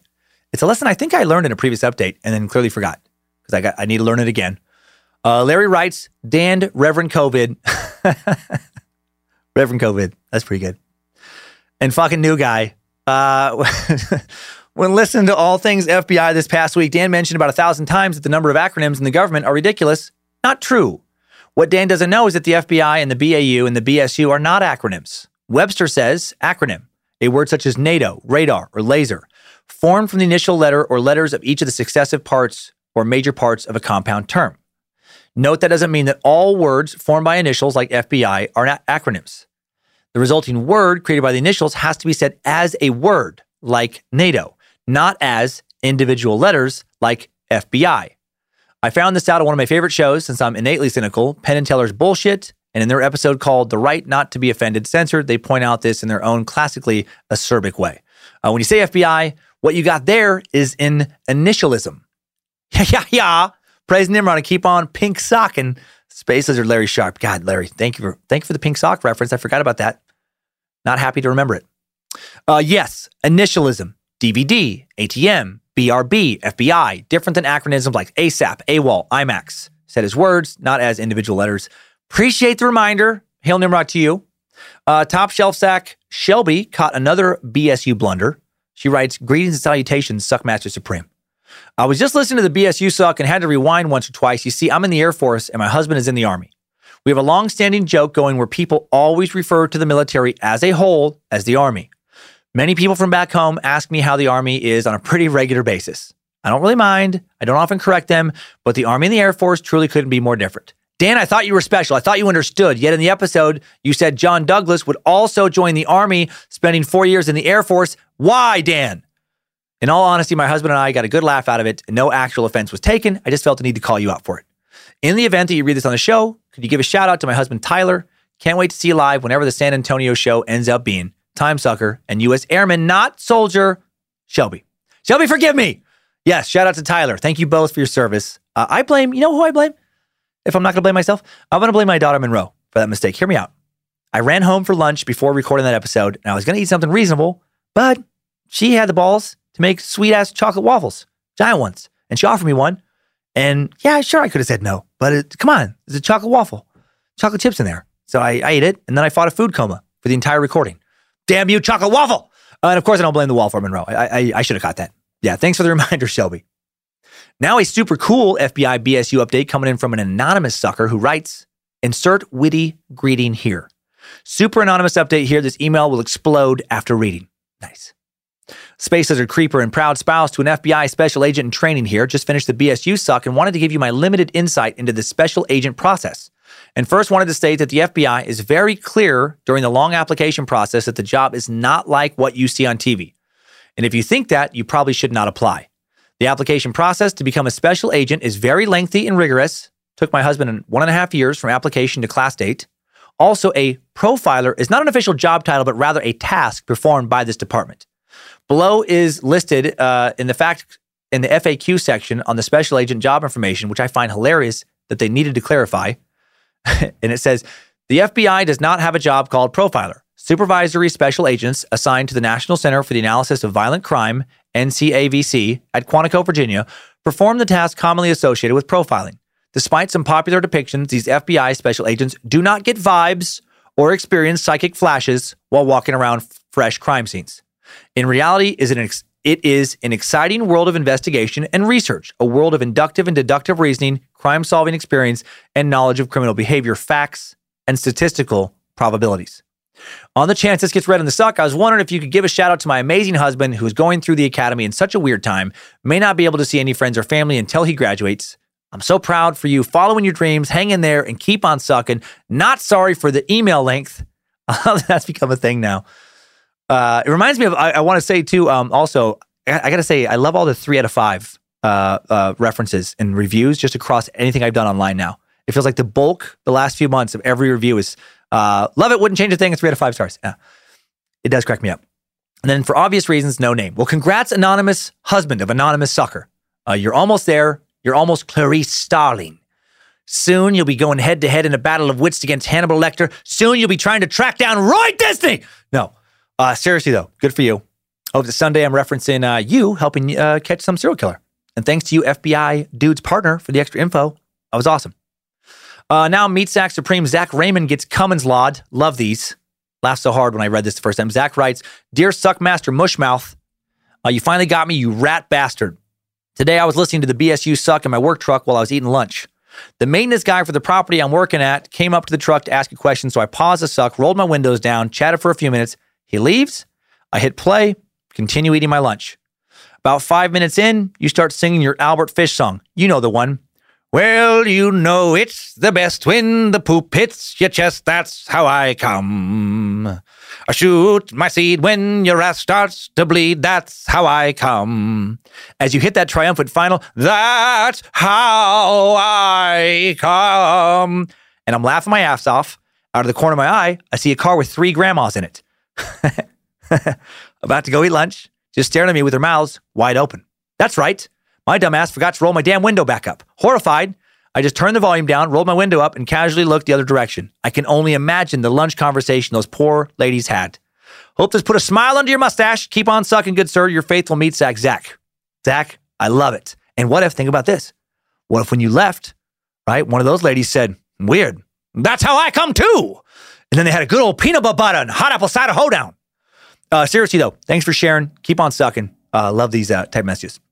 Uh, now for an important reminder from Space Lizard Matt Pittman, not to take your friends or your life for granted. Enjoy the days you've got, suckers. Matt writes, Dear Suckmaster, Space Lizard Matt here. Today started out shitty. I left work early to go to urgent care because I felt strep throat coming on. As I'm sitting waiting for my name to get called, my phone rings. It's my friend who I happen to work with. Just as I'm feeling terrible thinking about how much my life sucks, she tells me that our coworker, another one of my good friends, got in an accident last night and passed away. I've been in a haze ever since. I had just talked to her the day before about how much she was working. She was volunteering for overtime and weekend shifts on top of running her own house, keeping businesses, uh, keeping business on the side. I asked her why she put herself through the ringer like that.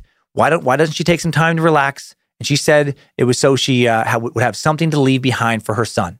She came to the United States 10 years ago from Puerto Rico, had worked nonstop since she got here to make a better life for her family. I say all of this to remind myself and all the other time suckers out there to be thankful for the people you love and care about around you because you never know when you'll talk to them for the last time. Just wanted to get this off my chest, hopefully show people what's really important in life. Hail Nimrod. Hail Nimrod to you, Matt. Sorry about your friend. Thank you for that very important reminder. Tomorrow is guaranteed to no one. So carpe diem while you can. Surround yourself with people you enjoy and love as often as you can. Now, last up, then with a little more comedy. Uh, Polish monster Doug Lewandowski has somehow emailed in a message. Clearly, a non Polish person helped him write it, since we know that Poles have not evolved far enough to learn how to type. They don't have fine motor skills. Uh, they can smash keys, but they can't hit them gently one at a time. Anyway, Doug has some fun to share with us. He writes, Sir Sucks a lot. My wife saw and I saw you in Sacramento before the world ended, and you were amazing. Uh, thank you. I am the one who gave you my squadron's coin after the show. Yes, thank you. Uh, that leads me to my next point, you son of a bitch. All that Yoko Ono music haunts me from my time at survival, evasion, resistance, and escape school. I fly for the Air Force, and in the prison camp phase of our training at the school, they will play Yoko Ono's terrible shit for hours on repeat. It wears on you, it aids in sleep deprivation. I just want to say thanks for making me flash back to wanting to smash my head into my cell door while I was driving to work today. However, I forgive you because everything you touch is awesome. Obligatory sorry for the long email from Mark. Keep on sucking. Your loyal spaces are Doug. Doug, thank you for that message. I assume you're being serious, and I find that fucking hilarious that they play Yoko Ono to literally torture people with. I believe it. Her vocal solos, they sound like cats being beaten to death with other cats. Uh, thanks for your service. Sorry about your last name. And keep on sucking. And thanks everyone for the updates. Next time, suckers. I needed that. We all did. Thanks for listening to another suck, and thanks for the ratings and reviews, everyone. Much appreciated. You keep Time Suck up in various charts. Uh, it continues to spread the suck, and I feel very lucky. Uh, don't forget about the Sucks Giving virtual gathering tickets on sale now at badmagicmerch.com. Uh, don't pull a Roy this week and kill your mom anyone. JK, ha, and keep on sucking. Oh boy.